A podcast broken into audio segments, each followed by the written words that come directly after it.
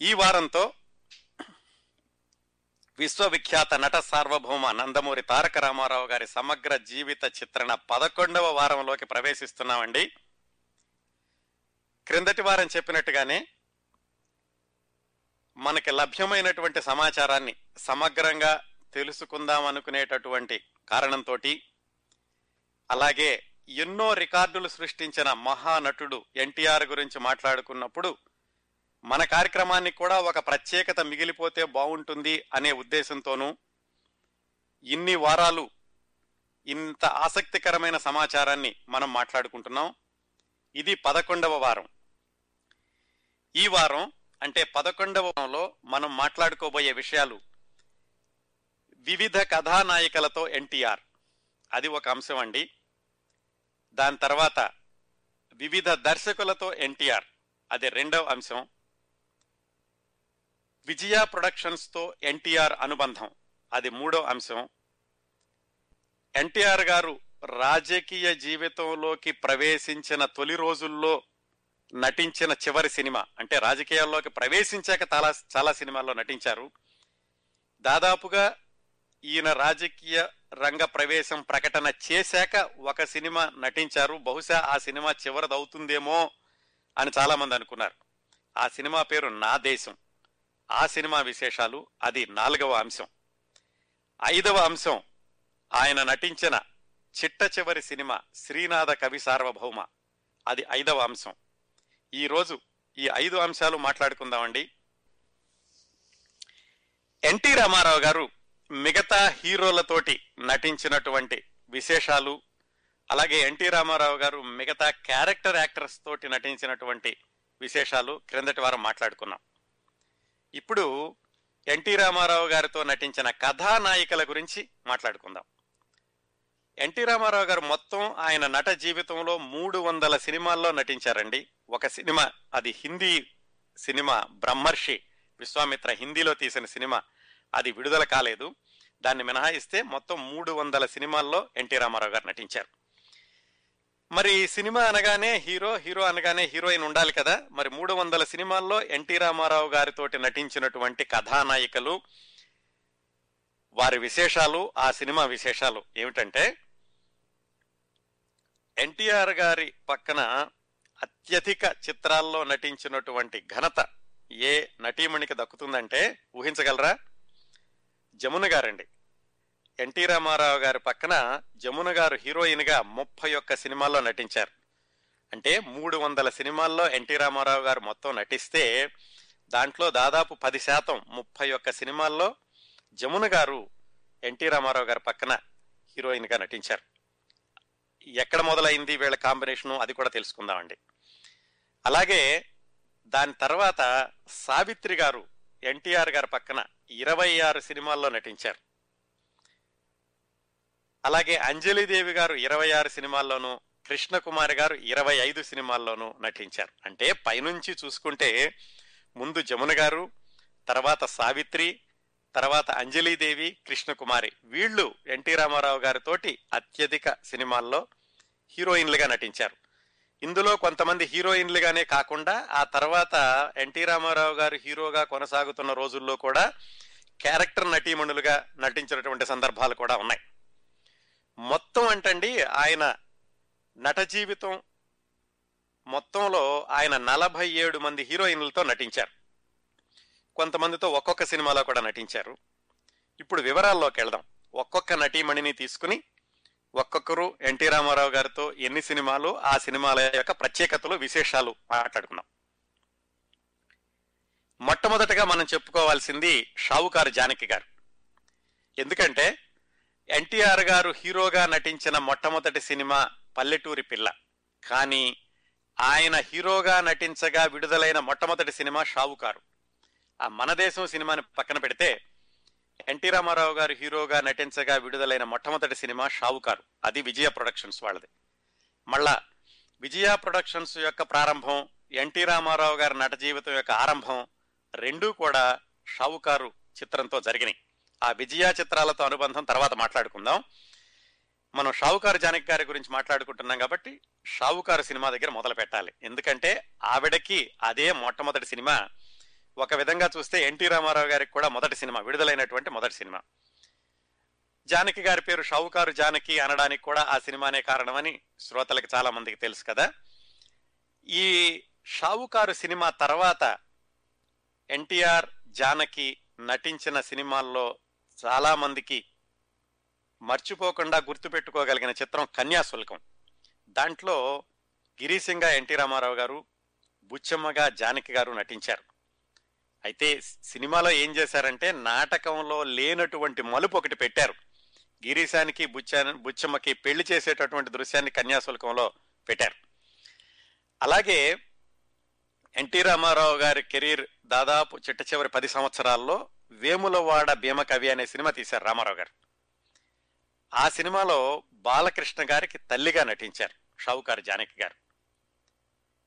ఇంకొక విశేషం ఏమిటంటేనండి మిగతా కథానాయికలకు ఎవ్వరికీ దక్కనటువంటి అరుదైన గౌరవం షావుకారు జానకి గారికి దక్కింది ఏమిటంటే ఎప్పుడైనా యూట్యూబ్లో మీరు ఎన్టీ రామారావు గారు ఎన్ఏటి పతాకం అంటే ఎన్ఏటి బ్యానర్స్ మీద నిర్మించినటువంటి చిత్రాలు చూస్తే ఆ సినిమాల్లో టైటిల్స్కి ముందు ఎన్టీ రామారావు గారి సోదరుడు త్రివిక్రమరావు పూజ చేస్తూ ఉంటారు. అది వెంకటేశ్వర స్వామి చిత్రానికి పూజ చేస్తూ ఉంటారు ఆ దృశ్యానికి. ఆ వెంకటేశ్వర స్వామి పక్కన అలివేలు మంగ రూపంలో ఉన్నది షౌకర్ జానకి. ఆ విధంగా ఆవిడ ఎన్టీ రామారావు గారి సినిమాల్లో శాశ్వతత్వాన్ని సంపాదించుకున్నారు. ఎన్ఏ ఎన్టీ రామారావు గారు తర్వాత చాలా బ్యానర్స్ మార్చారు. మొట్టమొదట్లో తీసినటువంటి నేషనల్ ఆర్ట్ థియేటర్స్ అనే బ్యానర్తో వచ్చిన సినిమాలన్నింటిలోనూ ఎన్టీ రామారావు గారి సోదరుడు పూజ చేసే వెంకటేశ్వర స్వామి పక్కన ఉన్న అలివేలు మంగ షౌకార్ జానకి గారు. అది ఆవిడకి దక్కినటువంటి ప్రత్యేకత. షావుకారు తర్వాత ఇంకా ఆవిడ వద్దంటే డబ్బు చెరపరకరా చెడేవు ఇలాంటి చాలా సినిమాల్లో చేశారు. గుర్తుపెట్టుకోదగింది మాత్రం కన్యాశుల్కం. అదండి షావుకారు జానకి గారు ఎన్టీ రామారావు గారితో నటించినటువంటి విధానం. తర్వాత అంజలిదేవి గారు. ఎందుకు అంజలిదేవి గారి గురించి తర్వాత మాట్లాడుకోవాలంటే ఎన్టీ రామారావు గారు అగ్రిమెంట్ చేసినటువంటి మొదటి సినిమా విడుదలైన రెండో సినిమా ఆయన హీరోగా నటించిన అక్కినే నాగేశ్వర గారితో పాటుగా హీరోగా నటించిన మొదటి సినిమా పల్లెటూరి పిల్ల. దాంట్లో హీరోయిన్ అంజలిదేవి గారు.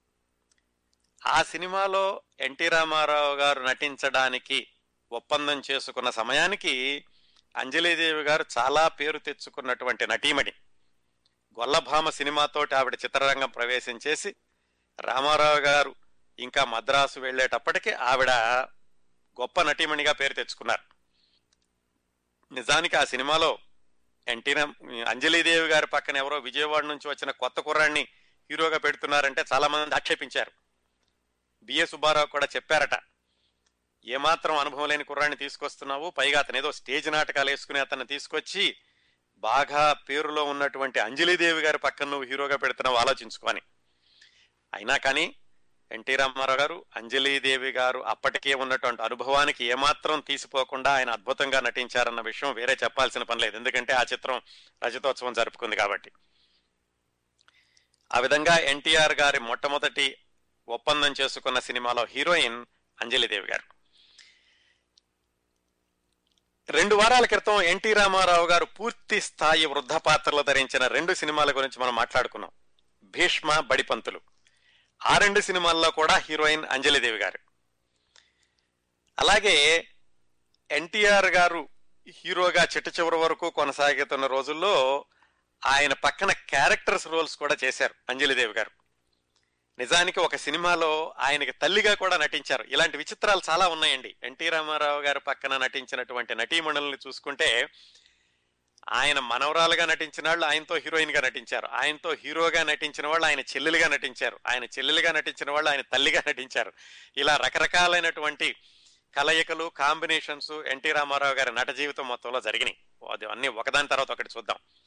అంజలి గారు మాత్రం హింజి హీరోయిన్గా మొదలుపెట్టి క్యారెక్టర్ రోల్స్కి వెళ్ళి తర్వాత ఎన్టీ రామారావు గారికి తల్లిగా కూడా చేశారు. తర్వాత హీరోయిన్ కృష్ణకుమారి. ఎన్టీ రామారావు గారి ఫేవరెట్ హీరోయిన్ అంటూ ఉండేవాళ్ళట ఆ రోజుల్లో కృష్ణకుమారి గారు. ఇరవై ఐదు సినిమాల్లో నటించారు ఎన్టీఆర్ గారు పక్కన. ఈవిడ ప్రత్యేకత ఏమిటంటే ఎన్టీ రామారావు గారు నిర్మించినటువంటి మొట్టమొదటి సొంత సినిమా పిచ్చి పుల్లయ్య. దాంట్లో కృష్ణకుమార్ గారు హీరోయిన్. ఇరవై ఐదు సినిమాల్లో కలిసి నటించారనుకున్నాం కదా ఆవిడ ఇరవై ఐదవ సినిమా అది మళ్ళీ ఎన్టీ రామారావు గారి సొంత సినిమా వరకట్నం. పిచ్చి పుల్లయ్య దగ్గర నుంచి వరకట్నం వరకు ఇరవై ఐదు సినిమాల్లో కృష్ణకుమార్ గారు ఎన్టీ రామారావు గారి పక్కన హీరోయిన్గా నటించారు. పిచ్చి పుల్లయ్య సినిమాలోకి ఆవిడ ఎన్నుకోవడం ఎలా జరిగిందంటే అప్పట్లో కృష్ణకుమార్ గారు నటించిన నవ్వితే నవరత్నాలు అనే ఓ సినిమా ఒకటి వచ్చింది. ఆ సినిమా ప్రివ్యూ చూసి ఎన్టీ రామారావు గారు ఆమెను ఎంపిక చేసి తన సినిమాల్లో అవకాశాన్ని కల్పించారు. ఇంకొక విశేషం కూడా ఉందండి. వీళ్ళ ఇద్దరి కలయికలో వచ్చినటువంటి సినిమాల్లో తొంభై తొమ్మిది శాతం విజయవంతమైన సినిమాలు. పిచ్చిపులై సరిగా ఆడలేదనుకోండి ఆ తర్వాత వినాయక చవితి దేవాంతకుడు అది సూపర్ డూపర్ హిట్ అయింది. చిట్ట చివరిలో వచ్చినటువంటి తెక్క శంకరయ్య భువన సుందరి కథ ఉమ్మడి కుటుంబం శ్రీకృష్ణ తులాభారం వరకట్నం ఇవన్నీ కూడా విజయవంతమైన సినిమాలే. తొంభై తొమ్మిది కాకపోయినా మనం తొంభై శాతం అనుకోవచ్చు. ఎన్టీ రామారావు గారు కృష్ణకుమారి నటి కలిసి నటించినటువంటి సినిమాల్లో తొంభై శాతం విజయవంతమైన సినిమాలే. తర్వాత మనం మాట్లాడుకోబోతున్న హీరోయిన్ జమున గారు. చెప్పుకున్నాం కదా ఎన్టీ రామారావు గారితో అత్యధిక చిత్రాలలో నటించినటువంటి నటీమణి జమున గారు. వీళ్ళిద్దరి కాంబినేషన్ మొట్టమొదటి సినిమాకి ఒక విశేషం ఉందండి. ఇంతకుముందు మనం ఎన్టీ రామారావు గారు శ్రీకృష్ణుడిగా మాట్లాడుకున్నప్పుడు ఆయన మొట్టమొదటిసారిగా ఒక అంతర్నాటకంలో శ్రీకృష్ణుడి పాత్ర చాలా ఒక నిమిషం పాటు పోషించిన సినిమా ఇద్దరు పెళ్ళాలు అని చెప్పుకున్నాం. ఆ ఇద్దరు పెళ్ళాల్లో రామారావు గారి పక్కన నటించిన హీరోయిన్ జమున గారు. అంటే వాళ్ళ ఇద్దరి కలయికకి మొట్టమొదటి సినిమా ఇద్దరు పెళ్ళాల సినిమా. ఎన్టీ రామారావు గారు ఆ తర్వాత వాళ్ళ సొంత ఊరు సినిమాలో కృష్ణుడిగా నటించడం అక్కడ అపజయం పాలవడం మాయాబజార్గా శ్రీకృష్ణుడిగా నటించడం ఆ తర్వాత శ్రీకృష్ణుడిగా స్థిరపడడం ఇవన్నీ కూడా చెప్పుకున్నాం కదా.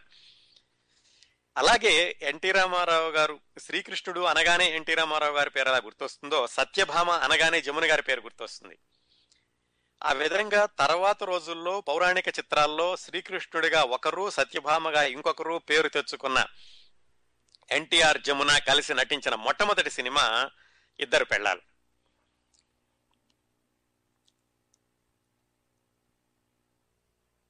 ఆ తర్వాత మొత్తం ముప్పై ఒక్క సినిమాల్లో నటించారనుకున్నాం కదా? ఎన్టీ రామారావు గారు జమున గారు వాళ్ళిద్దరూ కలిసి నటించిన చిట్ట చివరి సినిమా శ్రీరామ పట్టాభిషేకం. మనుషులంతా ఒకటైన ఒక సినిమా వచ్చింది. ఆ తర్వాత సతీ సావిత్రి శ్రీరామ పట్టాభిషేకం. అది చిట్ట చివరి సినిమా. చాలా సినిమాల్లో ఇద్దరూ కూడా నాయిక నాయకులుగానే నటించారు. వాళ్ళిద్దరూ కలిసి నటించిన ఒక అద్భుతమైన చిత్రం ఏకవీర. అది సరిగ్గా ఆడలేదు కానీ చక్కటి దృశ్య కావ్యం ఎన్టీ రామారావు గారికి చిన్నప్పుడు కాలేజీల్లో ఆయన్ని మొట్టమొదటిసారిగా స్టేజీ ఎక్కించినటువంటి తెలుగు మేస్టారు విశ్వనాథ సత్యనారాయణ గారు రాసిన నవల ఆధారంగా వచ్చిన సినిమా ఏకవీర. దానిలో కూడా జమున గారు హీరోయిన్ ఎన్టీ రామారావు గారి పక్కన. ఇంకా చాలా మంచి సినిమాలు వచ్చినాయండి. వాళ్ళిద్దరి కాంబినేషన్లోని మంగమ్మ శపథం దాని గురించి మాట్లాడుకున్నాం. అలాగే ఎన్టీ రామారావు గారు ద్విపాత్రాభినయం చేసిన మొట్టమొదటి సినిమా రాముడు భీముడు. దానిలో కూడా జమున గారు ఎన్టీ రామారావు గారి పక్కన. అలాగే ఇంకొక మంచి సినిమా వచ్చింది అది సరిగా ఆడలేదు అది కూడాను సంగీత లక్ష్మి అని దానిలో కూడా జమున గారు. అలాగే ఎన్టీ రామారావు గారు నటించిన మరొక పౌరాణిక చిత్రం శ్రీకాకుళ ఆంధ్ర మహావిష్ణువు కథ దానిలో కూడా జమున గారే హీరోయిన్. ఇలా మొత్తం మీద ముప్పై ఒక్క సినిమాల్లో నటించి ఎన్టీ రామారావు గారి పక్కన అత్యధిక చిత్రాల్లో నటించినటువంటి రికార్డును సొంతం చేసుకున్నారు జమున గారు. జమున గారి తర్వాత ఎక్కువ సినిమాల్లో అంటే ఇరవై ఆరు సినిమాల్లో నటించిన హీరోయిన్ సావిత్రి గారు.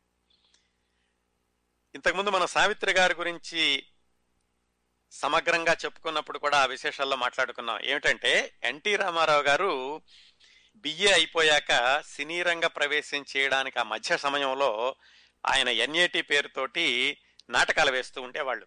ఆ నాటకాల పోటీలు కాకినాడలో జరిగినప్పుడు ఆ ఆ నాటకాల్లో ఆ నాటకాల పోటీల్లో మరొక నాటకంలో నటించడానికి వచ్చిన నటీమణి సావిత్రి. అప్పటికింకా ఆవిడ సినిమాల్లోకి రాలేదు.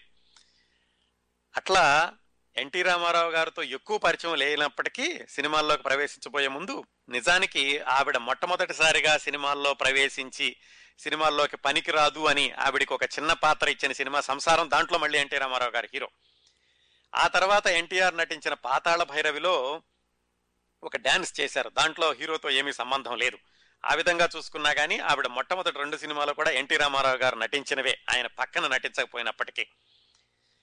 మొట్టమొదటిసారిగా ఎన్టీ రామారావు గారి పక్కన సావిత్రి హీరోయిన్గా వేసిన సినిమా పల్లెటూరు.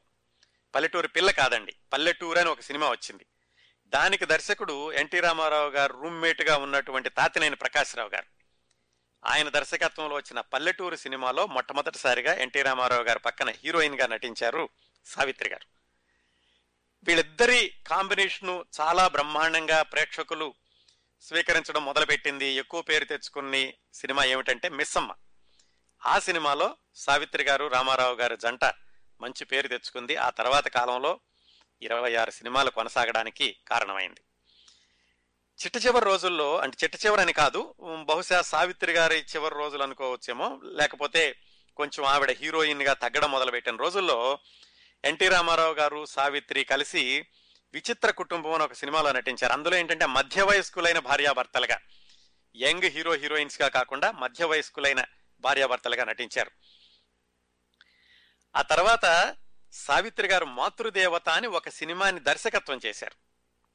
నిజానికి ఆ సినిమాలో ఎన్టీ రామారావు గారి పాత్ర చాలా చిన్నది. కాకపోతే సావిత్రి గారు చాలా ఆర్థికపరమైన ఇబ్బందుల్లో ఉండి ఆవిడ నిలదొక్కుకోవడానికి ప్రయత్నిస్తున్న కాలంలో జరిగిన ప్రయత్నం ఆ మాతృదేవత. అందుకని సావిత్రి గారి మీద ఉన్నటువంటి అభిమానంతో ఆయన పాత్ర చిన్నదైనప్పటికీ అప్పటికి ఎన్టీ రామారావు గారు హీరోగా చాలా సినిమాల్లో చేస్తున్నారు.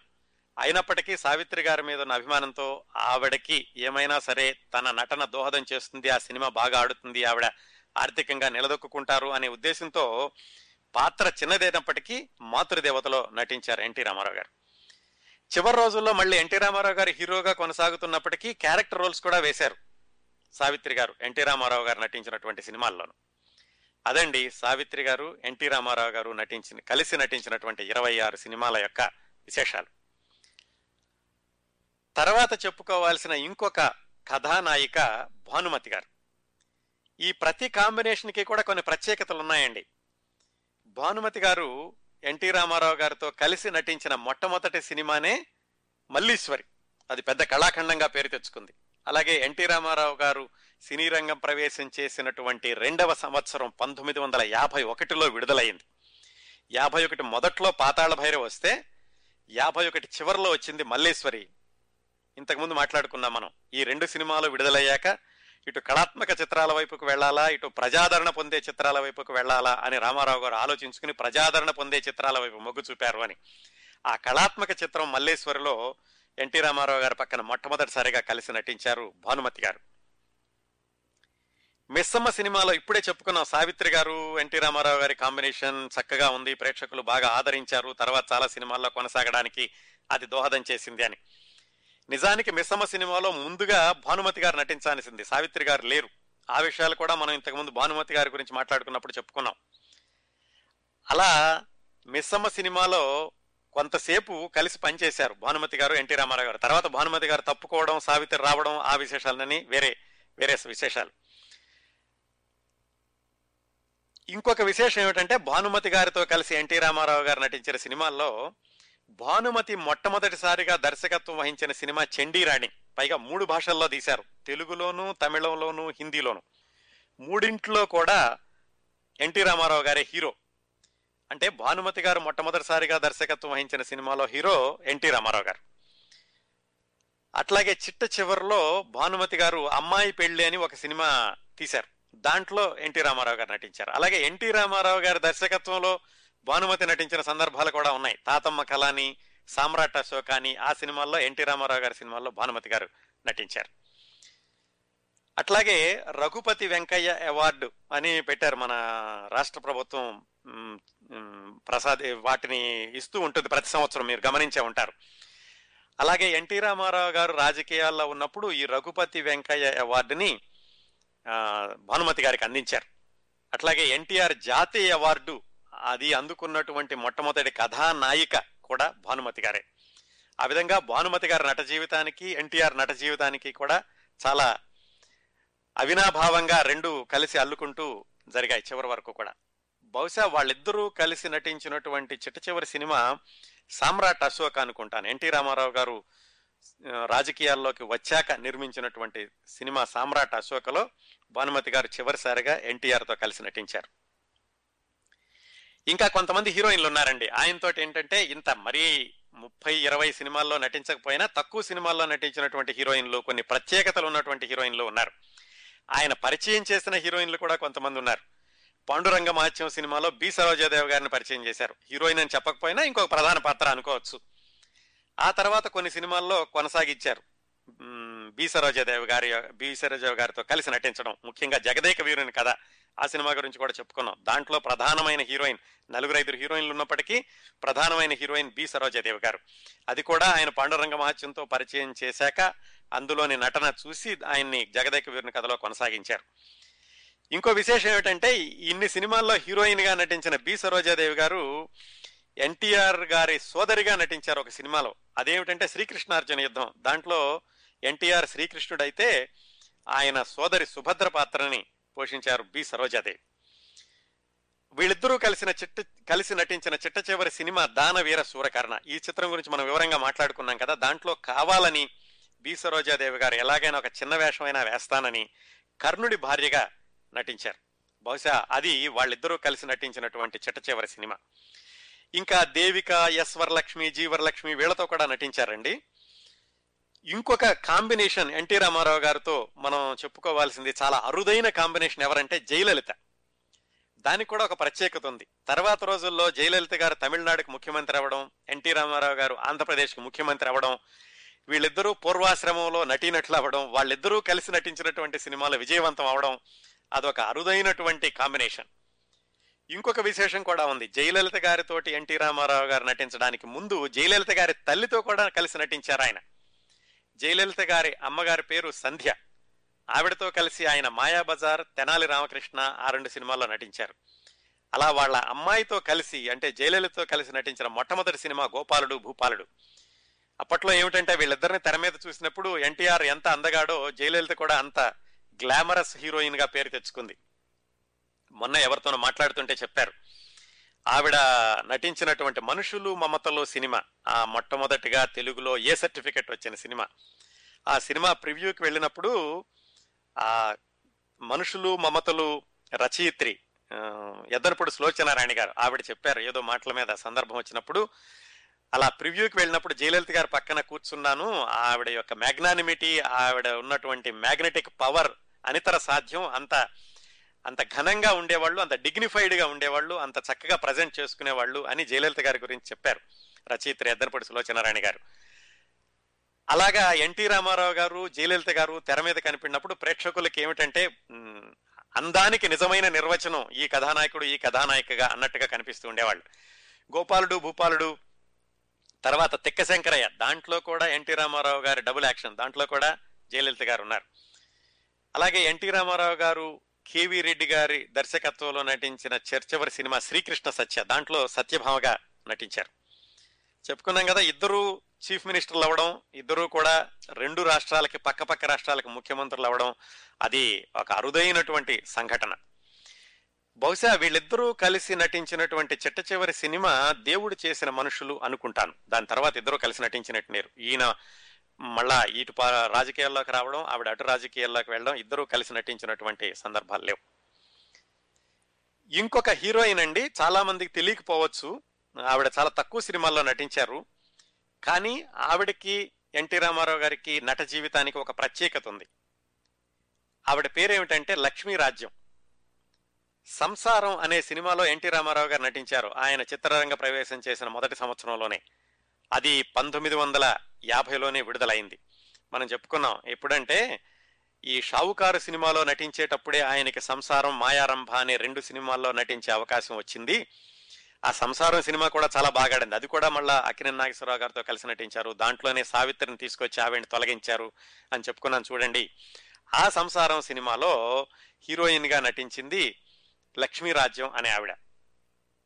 ఆవిడ తర్వాత ఆవిడ భర్తతో కలిసి రాజ్యం పిక్చర్స్ అనే పేరుతోటి చిత్ర నిర్మాణ సంస్థను మొదలు పెట్టారు అక్కడ ఆ చిత్ర నిర్మాణ సంస్థకి ఎన్టీ రామారావు గారికి ఒక ప్రత్యేకత ఉంది. ఏమిటంటే ఆ లక్ష్మీరాజ్యం హీరోయిన్ వాళ్ళ ఆవిడ భర్త కలిసి మొదలుపెట్టిన మొట్టమొదటి సినిమా దాసి దాంట్లో ఎన్టీ రామారావు గారి హీరో అలాగే వాళ్ళు ఇద్దరూ కలిసి నిర్మించినటువంటి లక్ష్మి రాజ్యం పిక్చర్స్ పేరు మీద నిర్మించిన చిట్ట చివరి సినిమా మగాడు దాంట్లో మళ్ళీ ఎన్టీ రామారావు గారి హీరో అలాగే రాజ్యం పిక్చర్స్ అనే పేరుతో వచ్చినటువంటి ఆ వాళ్ళు నిర్మించిన ఇంకొక సినిమా నర్తనశాల. దాంట్లో ఎన్టీ రామారావు గారి ప్రధాన పాత్ర. దానికి జాతీయ స్థాయిలో అవార్డు వచ్చింది.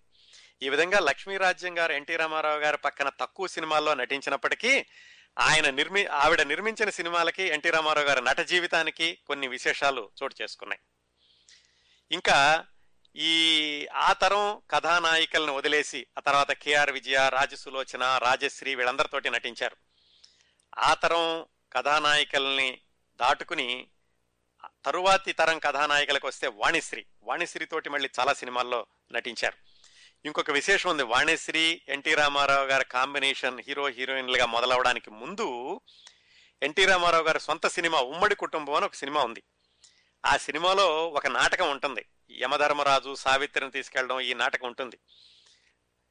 ఆ సావిత్రి యమధర్మరాజు వెంటబడి భర్తని మళ్ళా తిరిగి ప్రసాదించమని కోరడం ఈ హాస్య నాటకం లాగా తీర్చిదిద్దారు దాన్ని.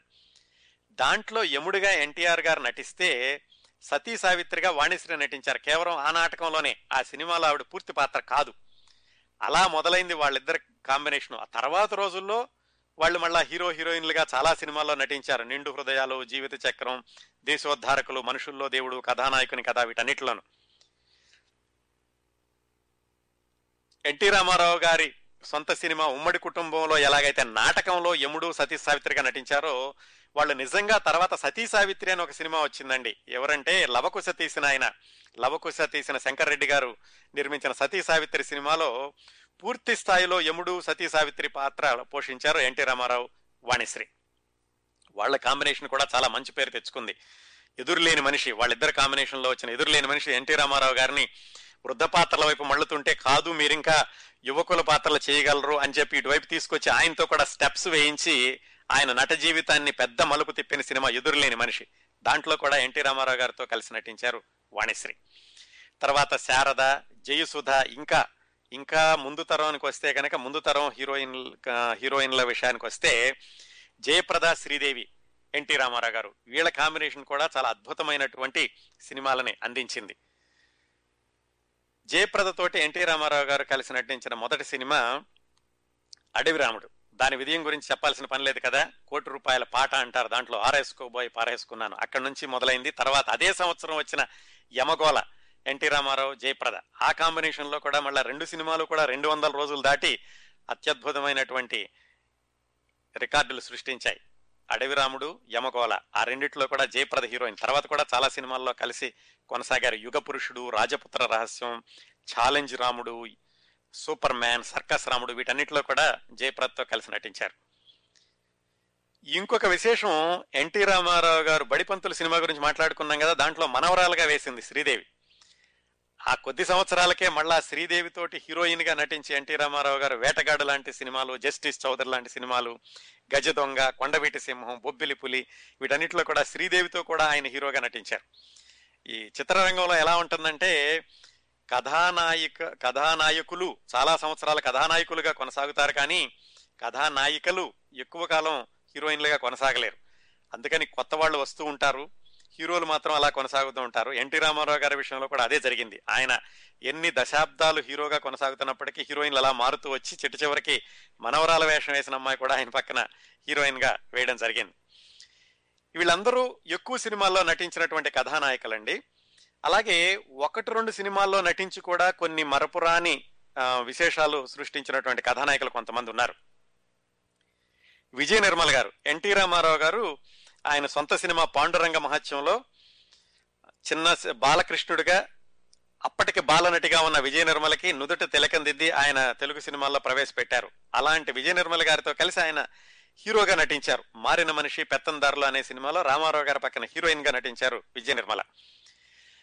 అలాగే ఎన్టీ రామారావు గారు మొట్టమొదటిసారిగా జానపద కథానాయకుడిగాను అలాగా మాస్ ఇమేజ్ తెచ్చేటువంటి సినిమా కూడా పాతాళ భైరవి అని వివరంగా చెప్పుకున్నాం కదా. దాంట్లో హీరోయిన్గా నటించిన ఆవిడ పేరు మాలతి. ఆ తర్వాత ఆవిడ ఏ సినిమాలోనూ నటించలేదు ఎక్కువ సినిమాల్లో. చాలా దారుణమైన విషయం ఏంటంటే ఆవిడ చిట్ట చివరి రోజుల్లో హైదరాబాదులో అత్యంత బీదరికాన్ని అనుభవిస్తూ ఒక సినిమా థియేటర్ కాంపౌండ్ వాళ్ళకి ఆనుకుని కట్టినటువంటి ఒక చిన్న పూరిపాకలో ఉంటూ గాలివానికి ఆ పూరిపాక పడిపోతే దానిలో మరణించారు ఈ పాతాళ భైరవి చిత్రంలో ఎన్టీ రామారావు గారి పక్కన హీరోయిన్గా నటించిన మాలతి. ఆవిడ చనిపోయింది అని తెలిసే వరకు కూడా ఆవిడ అంత దుర్భరమైన దారిద్ర్యంలో ఉన్నారన్న విషయం చాలా మందికి తెలియదు అది ఎన్టీ రామారావు గారి పక్కన నటించినటువంటి మరొక హీరోయిన్ యొక్క విశేషాలు. అలాగే రాజమండ్రి నుంచి వెళ్ళిన హీరోయిన్ జయప్రద గారి పక్కన ఎన్టీ రామారావు గారు హీరోగా ఎలాగ నటించారో అలాగే ఎన్టీ రామారావు గారి పక్కన హీరోయిన్గా నటించిన ఇంకొక రాజమండ్రి విజయవాడ ఆ- ఆ ప్రాంతాల నుంచి వెళ్ళినటువంటి అమ్మాయి వహీదా రెహమాన్. ఎన్టీ రామారావు గారి సొంత సినిమా జయసింహ. అది సూపర్ హిట్ సినిమా. ఆయనకి ఆయన సొంత సినిమాల్లో విజయవంతమైన సినిమా జయసింహలో వహీదా రెహమాన్ ఆయన పక్కన హీరోయిన్గా నటించారు. ఇవండి ఇవన్నీ నేను చాలా స్థూలంగా చెప్పాను. సూక్ష్మంగా ఇంకా ఎక్కువ వివరాల్లోకి వెళ్ళలేదు.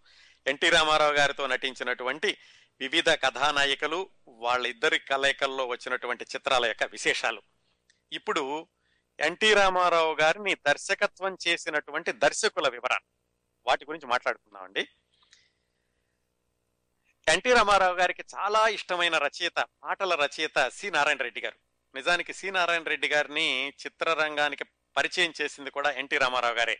తన సొంత సినిమా గులేబ కావళి కథ చిత్రంతో ఎన్టీ రామారావు గారు ఎన్టీ రామారావు గారి గురించి సి నారాయణ రెడ్డి గారు చెబుతూ ఒక మాట అన్నారట. ఏమిటంటే ఎన్టీ రామారావు గారి వ్యక్తిత్వం సుదర్శన చక్రం లాంటిది అని. సుదర్శన చక్రం అంటే మీకు గుర్తుండే ఉంటుంది. ఎలా బోల్డెన్ అంచులు ఉంటాయి దానికి. చాలా పదునుగా ఉన్న అంచులు. అలాగే ఎన్టీ రామారావు గారి నట జీవితానికి కూడా అన్ని అంచులు ఉన్నాయి. పదునుగా ఉన్న అంచులు చాలా ఉన్నాయి అని చెబుతూ ఆయన సినీ జీవితాన్ని సుదర్శన చక్రంతో పోల్చారట సీనారాయణ రెడ్డి గారు. ఎందుకంటే ఎన్టీ రామారావు గారు నటుడుగా ప్రవేశించారు. తర్వాత నిర్మాత అయ్యారు. తర్వాత దర్శకుడు అయ్యారు. కథారచయిత అయ్యారు స్క్రీన్ ప్లే. చెప్పనవసరం లేకుండా ఆయన సినిమాలకు స్క్రీన్ ప్లే ఆయనే రాసుకునేవాళ్ళు. అలాగే కొన్ని సినిమాలకి ఎడిటింగ్ కూడా చేసుకున్నారు. ఇలాగా బహుముఖ ప్రజ్ఞత్వం కలిగినటువంటి సినీ జీవితాన్ని సుదర్శన చక్రంతో పోల్చొచ్చు అని చెప్పారట సి. నారాయణ రెడ్డి గారు. ఎన్టీ రామారావు గారు తర్వాత రోజుల్లో ఆయన సొంతంగా దర్శకత్వం సినిమాలు చేసి అత్యంత ఘన విజయం సాధించిన సినిమాలు ఆయన నిర్మించి దర్శకత్వం వహించినప్పటికీ ఆయన వేరే దర్శకుడి సినిమాల్లో నటించినప్పుడు మాత్రం ఆయన కేవలం నటుడుగానే ఒదిగిపోయి దర్శకుడు ఎలా చెప్తే అలా చేయడం ఆయనకి ఇవ్వాల్సినటువంటి గౌరవాన్ని ఆయన ఇవ్వడం ఎప్పుడూ కూడా ఆ వినయాన్ని మర్చిపోలేదు ఎన్టీ రామారావు గారు. దానికి ఉదాహరణ కూడా మనం చెప్పుకున్నాం. బడిపంతులు చిత్రం షూటింగ్ జరిగేటప్పుడు చాలా జూనియర్ అయినటువంటి పిసి రెడ్డి గారిని కూడా ఆయన రెడ్డి గారు మీరు ఒక గంట సేపు నాకు పర్మిషన్ ఇస్తే నేను మధ్యలో బయటికి వెళ్ళొస్తాను అని ఆయన అనుమతి తీసుకుని బయటికి వెళ్ళొచ్చారు అని అంతగా గౌరవిస్తూ ఉండేవాడు. ఎందుకంటే డైరెక్టర్ అన్నవాడు కెప్టెన్ సినిమా అనే నౌక ప్రయాణానికి కెప్టెన్ డైరెక్టర్. దర్శకుడు ఎలా చెబితే అలా చేయాలి ఆయన చెప్పింది చేయడం ఆయన చెప్పినటువంటి ఆయన మనసులోని ఊహలకి ప్రాణ ప్రతిష్ట పోయడమే నిజమైనటువంటి నటుడు చేయాల్సిన పని అని ఎన్టీ రామారావు గారు మనసా వాచా కర్మణ నమ్మి దాన్ని ఆచరించేవాళ్ళు. మొత్తం ఆయన సినీ జీవితంలో దాదాపుగా నలభై ఆరు నలభై ఏడు మంది హీరోయిన్లతో నటించారని చెప్పుకున్నాం కదా. అలాగే దర్శకుల విషయానికి వస్తే మొత్తం మూడు వందల సినిమాల్లో ఆయన్ని దర్శకత్వం చేసినటువంటి దర్శకుల సంఖ్య తొంభై మూడు. తొంభై మూడు మంది డైరెక్టర్స్తో కలిసి పనిచేశారండి ఆయన. చాలా కొత్త మంది కొంత కొత్త మంది కొత్త డైరెక్టర్స్ కూడా చాలా మందిని పరిచయం చేశారు ఆయన ఆయన సినిమాల్లోనూ. వెనకాడే వాళ్ళు కాదు కొత్త కుర్రాడు కదా నేను. బాగా పేరున్నటువంటి దర్శకుడితోటే పనిచేయాలి కొత్త కుర్రాడు ఎలా చేస్తాడో ఇలాంటి అనుభవం ఇలాంటి అనుమానాలు ఏమి లేకుండా ప్రతిభ ఉంది అనిపిస్తే కనుక కొత్త దర్శకుల్ని కూడా ఆయన పరిచయం చేశారు. ఇంకో చాలా పెద్ద విశేషం ఏమిటంటే ఈయన దర్శకులు దర్శకుల ద- సినీ దర్శకులకి సినీ నటుడిగాను ఎన్టీ రామారావు గారి సంబంధాన్ని చూసుకుంటే ఎన్టీ రామారావు గారు అత్యధిక చిత్రాలకి దర్శకత్వం వహించిన దర్శకుడు ఎవరో తెలుసా అండి? ఎన్టీ రామారావు గారితో అత్యధిక చిత్రాల్లో నటించిన హీరోయిన్ జమున గారు అయితే ఎన్టీ రామారావు గారి చిత్రాల్లో అత్యధిక చిత్రాలకి దర్శకత్వం వహించిన దర్శకుడి పేరు ఎన్టీ రామారావు. అవునండి. ఎన్టీ రామారావు గారు సొంత దర్శకత్వంలో నిర్మి సొంత దర్శకత్వంలో తయారైన సినిమాల్లోనే ఎక్కువ సినిమాల్లో నటించారు ఎన్టీ రామారావు గారు. మిగతా ఏ దర్శకుడి దర్శకత్వంలోనూ ఇన్ని సినిమాల్లో నటించలేదు. అలాగే ఆయన సొంతంగా దర్శకత్వం వహించి నటించినటువంటి సినిమాలు అత్యధిక సంఖ్యలో ఎలాగైతే ఉన్నాయో ఆ సినిమాల్లో అత్యధిక శాతం మళ్ళీ వంద రోజులు ఆడినాయి. దాదాపుగా తొంభై ఐదు శాతం పైగా సినిమాలు వంద రోజులు ఆడిన సినిమాలు. అంటే అన్ని విజయవంతమైన సినిమాలు. ఆయన దర్శకత్వం వహిస్తూ నటించిన సినిమాల్లో అత్యధిక శాతం విజయవంతమైన సినిమాలే. ఎన్ని సినిమాలో తెలుసా అండి? ఆయన సొంతంగా దర్శకత్వం వహించి నటించిన సినిమాలు పదిహేడు. అవి అత్యధిక సంఖ్యలో ఆయన ఒక దర్శకుడి దర్శకత్వంలో నటించినటువంటి సినిమాలు పదిహేడు. అది ఆయన సొంత దర్శకత్వంలో. ఆ తర్వాత ఈయన సినిమాలకి అత్యధిక సినిమాలకు దర్శకత్వం వహించింది ఇద్దరు. వాళ్ళిద్దరిని ఎన్టీఆర్ గారు ఆస్థాన దర్శకులు అంటూ ఉండేవాళ్ళట. అందులో ఒక ఆయన ఎన్టీ రామారావు గారు రూమ్మేట్. ఎన్టీ రామారావు గారు సినీ రంగ ప్రవేశం చేసిన కొత్తలో ముగ్గురుతో కలిసి ఉండేవాళ్ళని చెప్పుకున్నాం. టీవీ రాజు గారు సంగీత దర్శకుడు అయ్యారు తాత్నేని ప్రకాశ్రావు గారు దర్శకుడు అయ్యారు అలాగే ఇంకొక రూమ్మేట్ ఈయనకి డి యోగానందని ఆయన కూడా దర్శకుడయ్యారు. ఆయన ఎన్టీ రామారావు గారు నటించిన పదహారు సినిమాలకి దర్శకత్వం వహించారు. ఎన్టీ రామారావు గారు స్వయం దర్శకత్వంలో వచ్చిన సినిమాల తర్వాత అత్యధిక చిత్రాలకు దర్శకత్వం వహించింది డి యోగానంద్ గారు. ఆయనతో సరిసమానంగా ఎన్టీ రామారావు గారిని దర్శకత్వం చేసినటువంటి మరొక దర్శకుడు సిఎస్ రావు గారు. లవకుశ సినిమాకి దర్శకత్వం వహించిన సిఎస్ రావు గారి దర్శకత్వంలో పదహారు సినిమాల్లో నటించారు ఎన్టీ రామారావు గారు. అలాగా ఎన్టీ రామారావు గారి సొంత సినిమాల తర్వాత రెండో స్థాయిలో ఆయనకి ఎన్టీ రామారావు గారిని అత్యధిక సినిమాల్లో దర్శకత్వం వహించిన దర్శకులు సిఎస్ రావు డి యోగానంద్ గారు. వాళ్ళిద్దరూ పదహారు సినిమాల్లో దర్శకత్వం వహించారు. ఆ తర్వాత చాలా విచిత్రంగా ఉంటుంది. ఆ తర్వాత ఎన్టీ రామారావు గారి అత్యధిక సినిమాలకు దర్శకత్వం వహించింది పౌరాణిక బ్రహ్మ కమలాకర కామేశ్వరరావు గారు. దాదాపుగా ఎన్టీ రామారావు గారు పౌరాణికాల్లో స్థిరపడ్డాక అంటే మాయాబజార్ తర్వాత వచ్చిన అత్యధిక పౌరాణిక చిత్రాలకి దర్శకత్వం వహించింది కమలాకర కామేశ్వరరావు గారు. ఆయన పదిహేను సినిమాలకు దర్శకత్వం వహించారు. ఇంకో విశేషం కూడా ఉంది. ఈ కమలాకర కామేశ్వరరావు గారు దర్శకత్వం వహించిన మొట్టమొదటి సినిమా చంద్రహారం. అది ఎన్టీ రామారావు గారి ఎన్టీ రామారావు గారు విజయ ప్రొడక్షన్స్లో కాంట్రాక్ట్లో ఉండగా వచ్చినటువంటి చివరి సినిమా చంద్రహారం. దానికి దర్శకత్వం వహించింది కమలాకర కామేశ్వరరావు గారు. ఆ సినిమా ఏమాత్రం ఆడలేదు. చాలా నష్టం వచ్చింది విజయ ప్రొడక్షన్స్ వాళ్ళకి.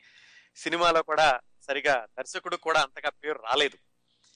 ఆ తర్వాత మరొక సినిమా కూడా కమలాకర కామేశ్వరరావు గారి దర్శకత్వంలో ఫెయిల్ అయింది. అయినప్పటికీ మళ్ళా కమలాకర కామేశ్వరరావు గారికి పాండురంగ పాండురంగ మహత్యం సినిమా తోటి అవకాశం ఇచ్చి ఆయనలో ప్రతిభ ఉంది అని నిరూపింపజేశారు ఎన్టీ రామారావు గారు. ఆ తర్వాత వాళ్ళ కాంబినేషన్లో పదిహేను సినిమాలు వచ్చినాయి. ఇంకొకటి ఏంటంటే మనం ఎన్టీ రామారావు గారు దర్శకత్వం వహించేటప్పుడు ఆయన చెప్పుకునేవాళ్ళు నా దర్శకత్వం స్కూల్ అంతా కూడా కేవి రెడ్డి గారి దగ్గర నుంచి నేర్చుకున్నాను. నిర్మాణ సమయంలో ఉండేటటువంటి క్రమశిక్షణ అంతా నాకు విజయ ప్రొడక్షన్స్ దగ్గర నుంచి వచ్చింది అని. ఆయనకి దర్శకత్వంలో గురువుగా భావించే కేవి రెడ్డి గారితోటి ఎన్టీ రామారావు గారు కేవలం పది సినిమాల్లో మాత్రం నటించారు. మాయాబజార్లో ఎన్టీ రామారావుని శ్రీకృష్ణుడిగా చూపించి శ్రీకృష్ణుడిగా తెలుగు వారికి పరిచయం చేసింది కేవీ రెడ్డి గారు. ఆయన దర్శకత్వంలో పది సినిమాల్లో నటించారు. ఆయన ఎంతగా గౌరవించారంటే కేవీ రెడ్డి గారిని ఈ ఎన్టీ రామారావు గారి చిట్ట చివరి ఎన్టీ రామారావు గారు కేవీ రెడ్డి గారి కలయికలో వచ్చిన చివరి సినిమా శ్రీకృష్ణ సత్య. దాదాపుగా ఆయన గురుదక్షిణగా నిర్మించారు ఆ సినిమానని చెప్తూ ఉంటారు. ఈ శ్రీకృష్ణ సత్యకి కేవీ రెడ్డి గారి దర్శకత్వం వహించడానికి ముందు ఒక చిన్న సంఘటన చెబుతూ ఉంటారు. ఏమిటంటే కేవీ రెడ్డి గారు ఎన్ని సినిమాలకు దర్శకత్వం వహించినప్పటికీ ఆర్థికంగా ఎక్కువగా స్థిరపడలేదట. ఆయన చిటి చివరి రోజుల్లో వాళ్ళ అబ్బాయిని అమెరికా పంపించడానికని డబ్బులు అవసరమైనాయట.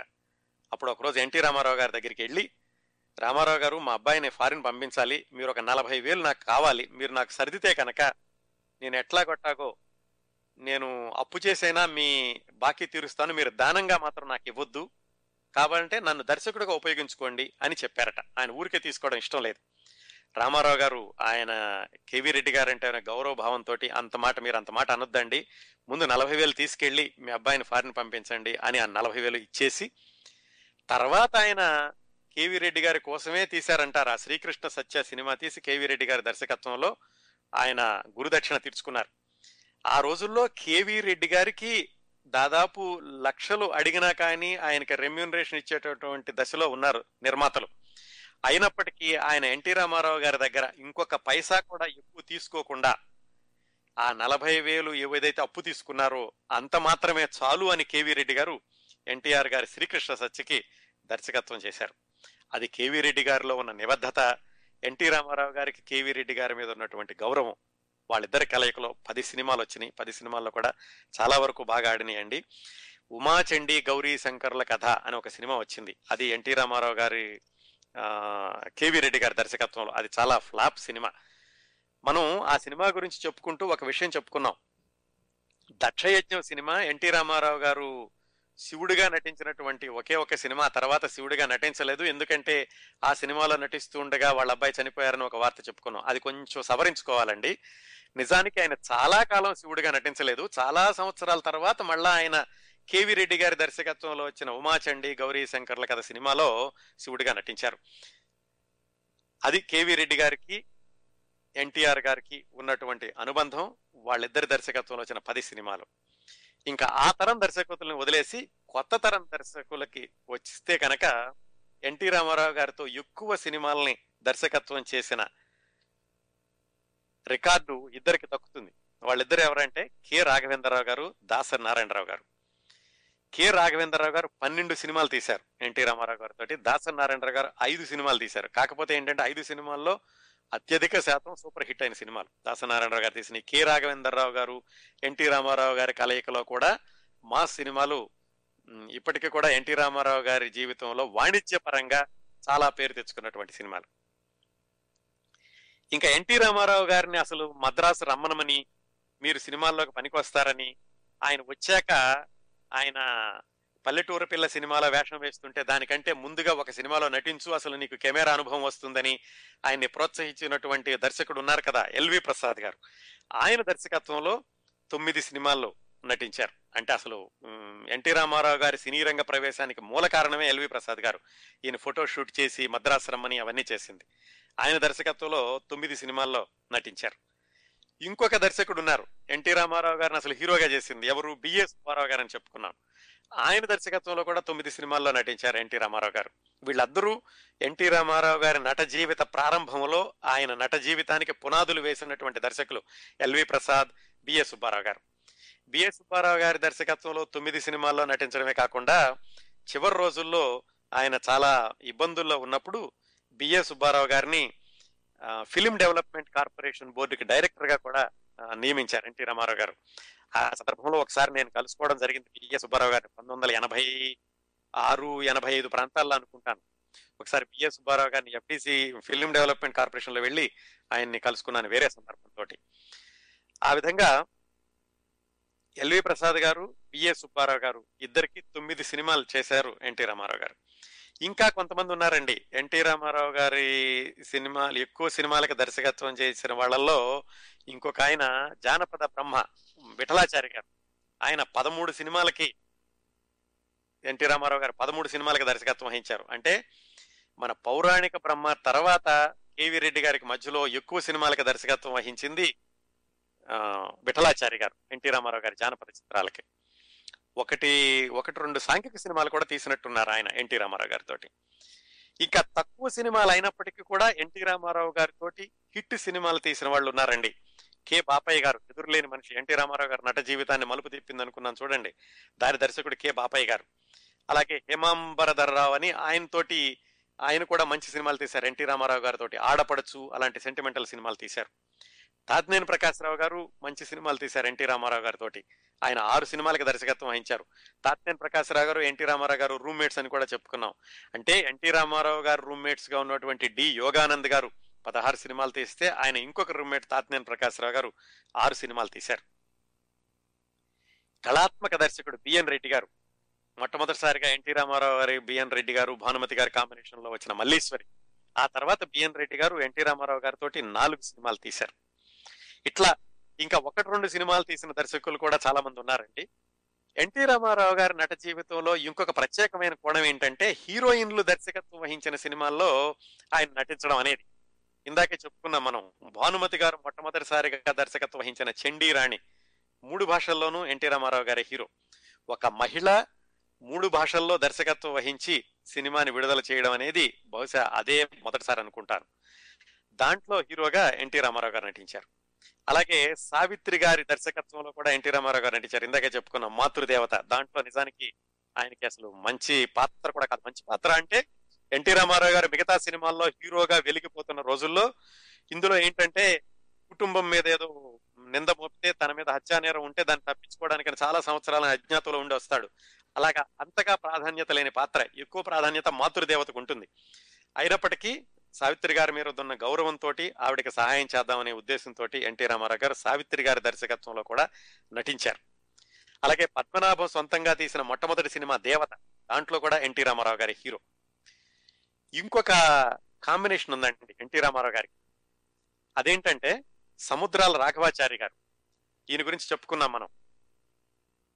సముద్రాల రాఘవాచారి గారు ఎన్టీ రామారావు గారు నటించిన పౌరాణిక సినిమాలకి ఆయన చాలా స్క్రిప్ట్లు రాస్తూ ఉండేవాళ్ళని. అలాగే సముద్రాల రాఘవాచార్య గారు సినిమాల్లోకి రాకముందే ఆయన అవధానాలు చేసినటువంటి పండితుడు గొప్ప పాండిత్యం కలిగిన వ్యక్తి. అందుకని సముద్రాల రాఘవాచార్య గారిని చాలా గురుభక్తితోటి చూస్తూ ఉండేవాళ్ళు ఎన్టీ రామారావు గారు. ఆ పౌరాణిక పాత్రల్లో ఏమైనా ఆయనకి సందేహాలు వస్తే సముద్రాల రాఘవాచార్య గారి దగ్గరికి వెళ్ళి ఆ సందేహాలకి సమాధానాలు తెలుసుకుంటూ ఉండేవాళ్ళట. సముద్రాల గారు దర్శకుడిగా మారి రెండు సినిమాలు చేశారండి. చాలా మందికి తెలియకపోవచ్చు. వినాయక చవితి బభ్రువాహన అని. ఆ రెండు సినిమాల్లో హీరో మళ్ళీ ఎన్టీ రామారావు గారే. అట్లాగే ఆర్ట్ డైరెక్టర్ ఒక ఆయన ఉండేవాడు ఏకే శేఖర్ అని. ఆయన దర్శకుడు ఆయన దర్శకత్వంలో మళ్ళా సినిమా తీస్తానంటే దాంట్లో కూడా ఎన్టీ రామారావు గారే హీరోగా చేశారు. శ్రీకాకుళ ఆంధ్ర మహావిష్ణు కథ అని.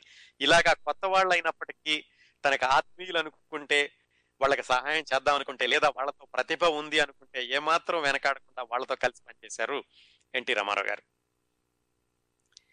ఇంకొకటి ఈయన నటనలోకి రాకముందు అంటే సినీ రంగానికి రాకముందు నుంచి పరిచయం ఉన్న వాళ్ళని సినీ రంగంలోకి కొత్తగా సినీ రంగంలో ప్రవేశించినటువంటి కొత్తలో పరిచయం అనే వాళ్ళని వాళ్ళకు కూడా ఆయన అవకాశం ఇచ్చారు. తాంతేన్ ప్రకాశ్ రావు గారి గురించి ఇప్పుడే చెప్పుకున్నాం. అలాగే ఈయన కాలేజీలో చదివి చదివేటప్పుడు ఇంకొక ఆయన ఉండేవాడు ఎం మల్లికార్జునరావు అని ఈయన గురించి కూడా చెప్పుకున్నాం అంతకు ముందు ఆయన ఈయన ఎన్టీ రామారావు గారు కాలేజీ చదివేటప్పుడు ఆయన సహాధ్యాయి. ఆయన గుమ్మడి గారు గారు కలిసి చదువుకున్నారు. ఆయన ఈ మంగళగిరి మల్లికార్ ఈయన పేరు మంగళగిరి మల్లికార్జునరావు ఎం మల్లికార్జునరావు. గూఢచారి నూట పదహారు అంటే గుర్తొస్తుంది చాలా మందికి. ఆయన తర్వాత ఎన్టీ రామారావు గారు విజయ పిక్చర్స్లో కాంట్రాక్ట్లో ఉన్నప్పుడు ఈ ఎం మల్లికార్జునరావు అన్నాయని కూడా విజయ పిక్చర్స్లో కాంట్రాక్ట్లో నటుడిగా వచ్చాడు. కాకపోతే ఆయనకి ఏ సినిమాలోనూ వేషం ఇవ్వలేదు. రెండు మూడు సినిమాలు అయిపోయాక చక్రపాణి గారి పిలిచి ఎవరు అడిగారట? అంటే నేనండి మరి మీ దాంట్లో కాంట్రాక్ట్గా ఉన్నాను అన్నారు. అంటే ఆయన ఎప్పుడు చూడలేదే అంటే నాకు వేషాలు ఇవ్వట్లేదండి ఇంతవరకు అని మల్లికార్జునరావు గారు అన్నారట. అలాగా అలాంటి మల్లికార్జునరావు ఎన్టీ రామారావు గారి కాలేజ్ మేట్ మల్లికార్జునరావు ఆయన కూడా దర్శకుడిగా మారి సినిమా నిర్మించినప్పుడు ఎన్టీ రామారావు గారు దాంట్లో హీరో. అది ప్రమీలార్జునీయం. అలాగే ఎస్వి రంగారావు గారు భాగస్వామ్యంలో వచ్చిన మొట్టమొదటి సినిమా నాది ఆడజన్మే దాంట్లో కూడా ఎన్టీ రామారావు గారి హీరో. అలాగే ఎన్టీ రామారావు గారు చిత్రరంగ ప్రవేశం చేసిన మొట్టమొదటి సంవత్సరంలో వచ్చిన కిరణ్ నాగేశ్వరరావు గారితో ఇంకొక కాంబినేషన్ సంసారం అని చెప్పుకున్నాం కదా దాని నిర్మాత రంగనాథ్ దాస్. ఆయన నేను దర్శకుడిని అవుతాను అని చెప్పి ఒక సినిమా తీసి తీయాలనుకున్నప్పుడు దాంట్లో మళ్ళీ హీరోగా ఎన్టీ రామారావు గారు నటించారు. ఆ సినిమా పేరు సంకల్పం. దాంట్లో రామారావు గారి పక్కన ఒకే ఒక అమ్మాయి హీరోయిన్గా నటించింది. ఆ ఒక్క సినిమాలో మాత్రమే హీరోయిన్గా నటించింది. ఈ విధంగా పేరున్న దర్శకులే కాకుండా కొత్త దర్శకులు అలాగే తనకి ఆత్మీయులు అనుకున్న వాళ్ళకి అవకాశం ఇద్దాం అనుకున్నప్పుడు కూడా ఎన్టీ రామారావు గారు ఏమాత్రం వెనకాడకుండా ఆయనకు ప్రతిభ ఉంది అని తెలిసినప్పుడు సహాయం చేద్దాం అనుకున్నప్పుడు ఎన్టీ రామారావు గారు అలా అంత అందరు దర్శకులతోటి కలిసి నటించారు.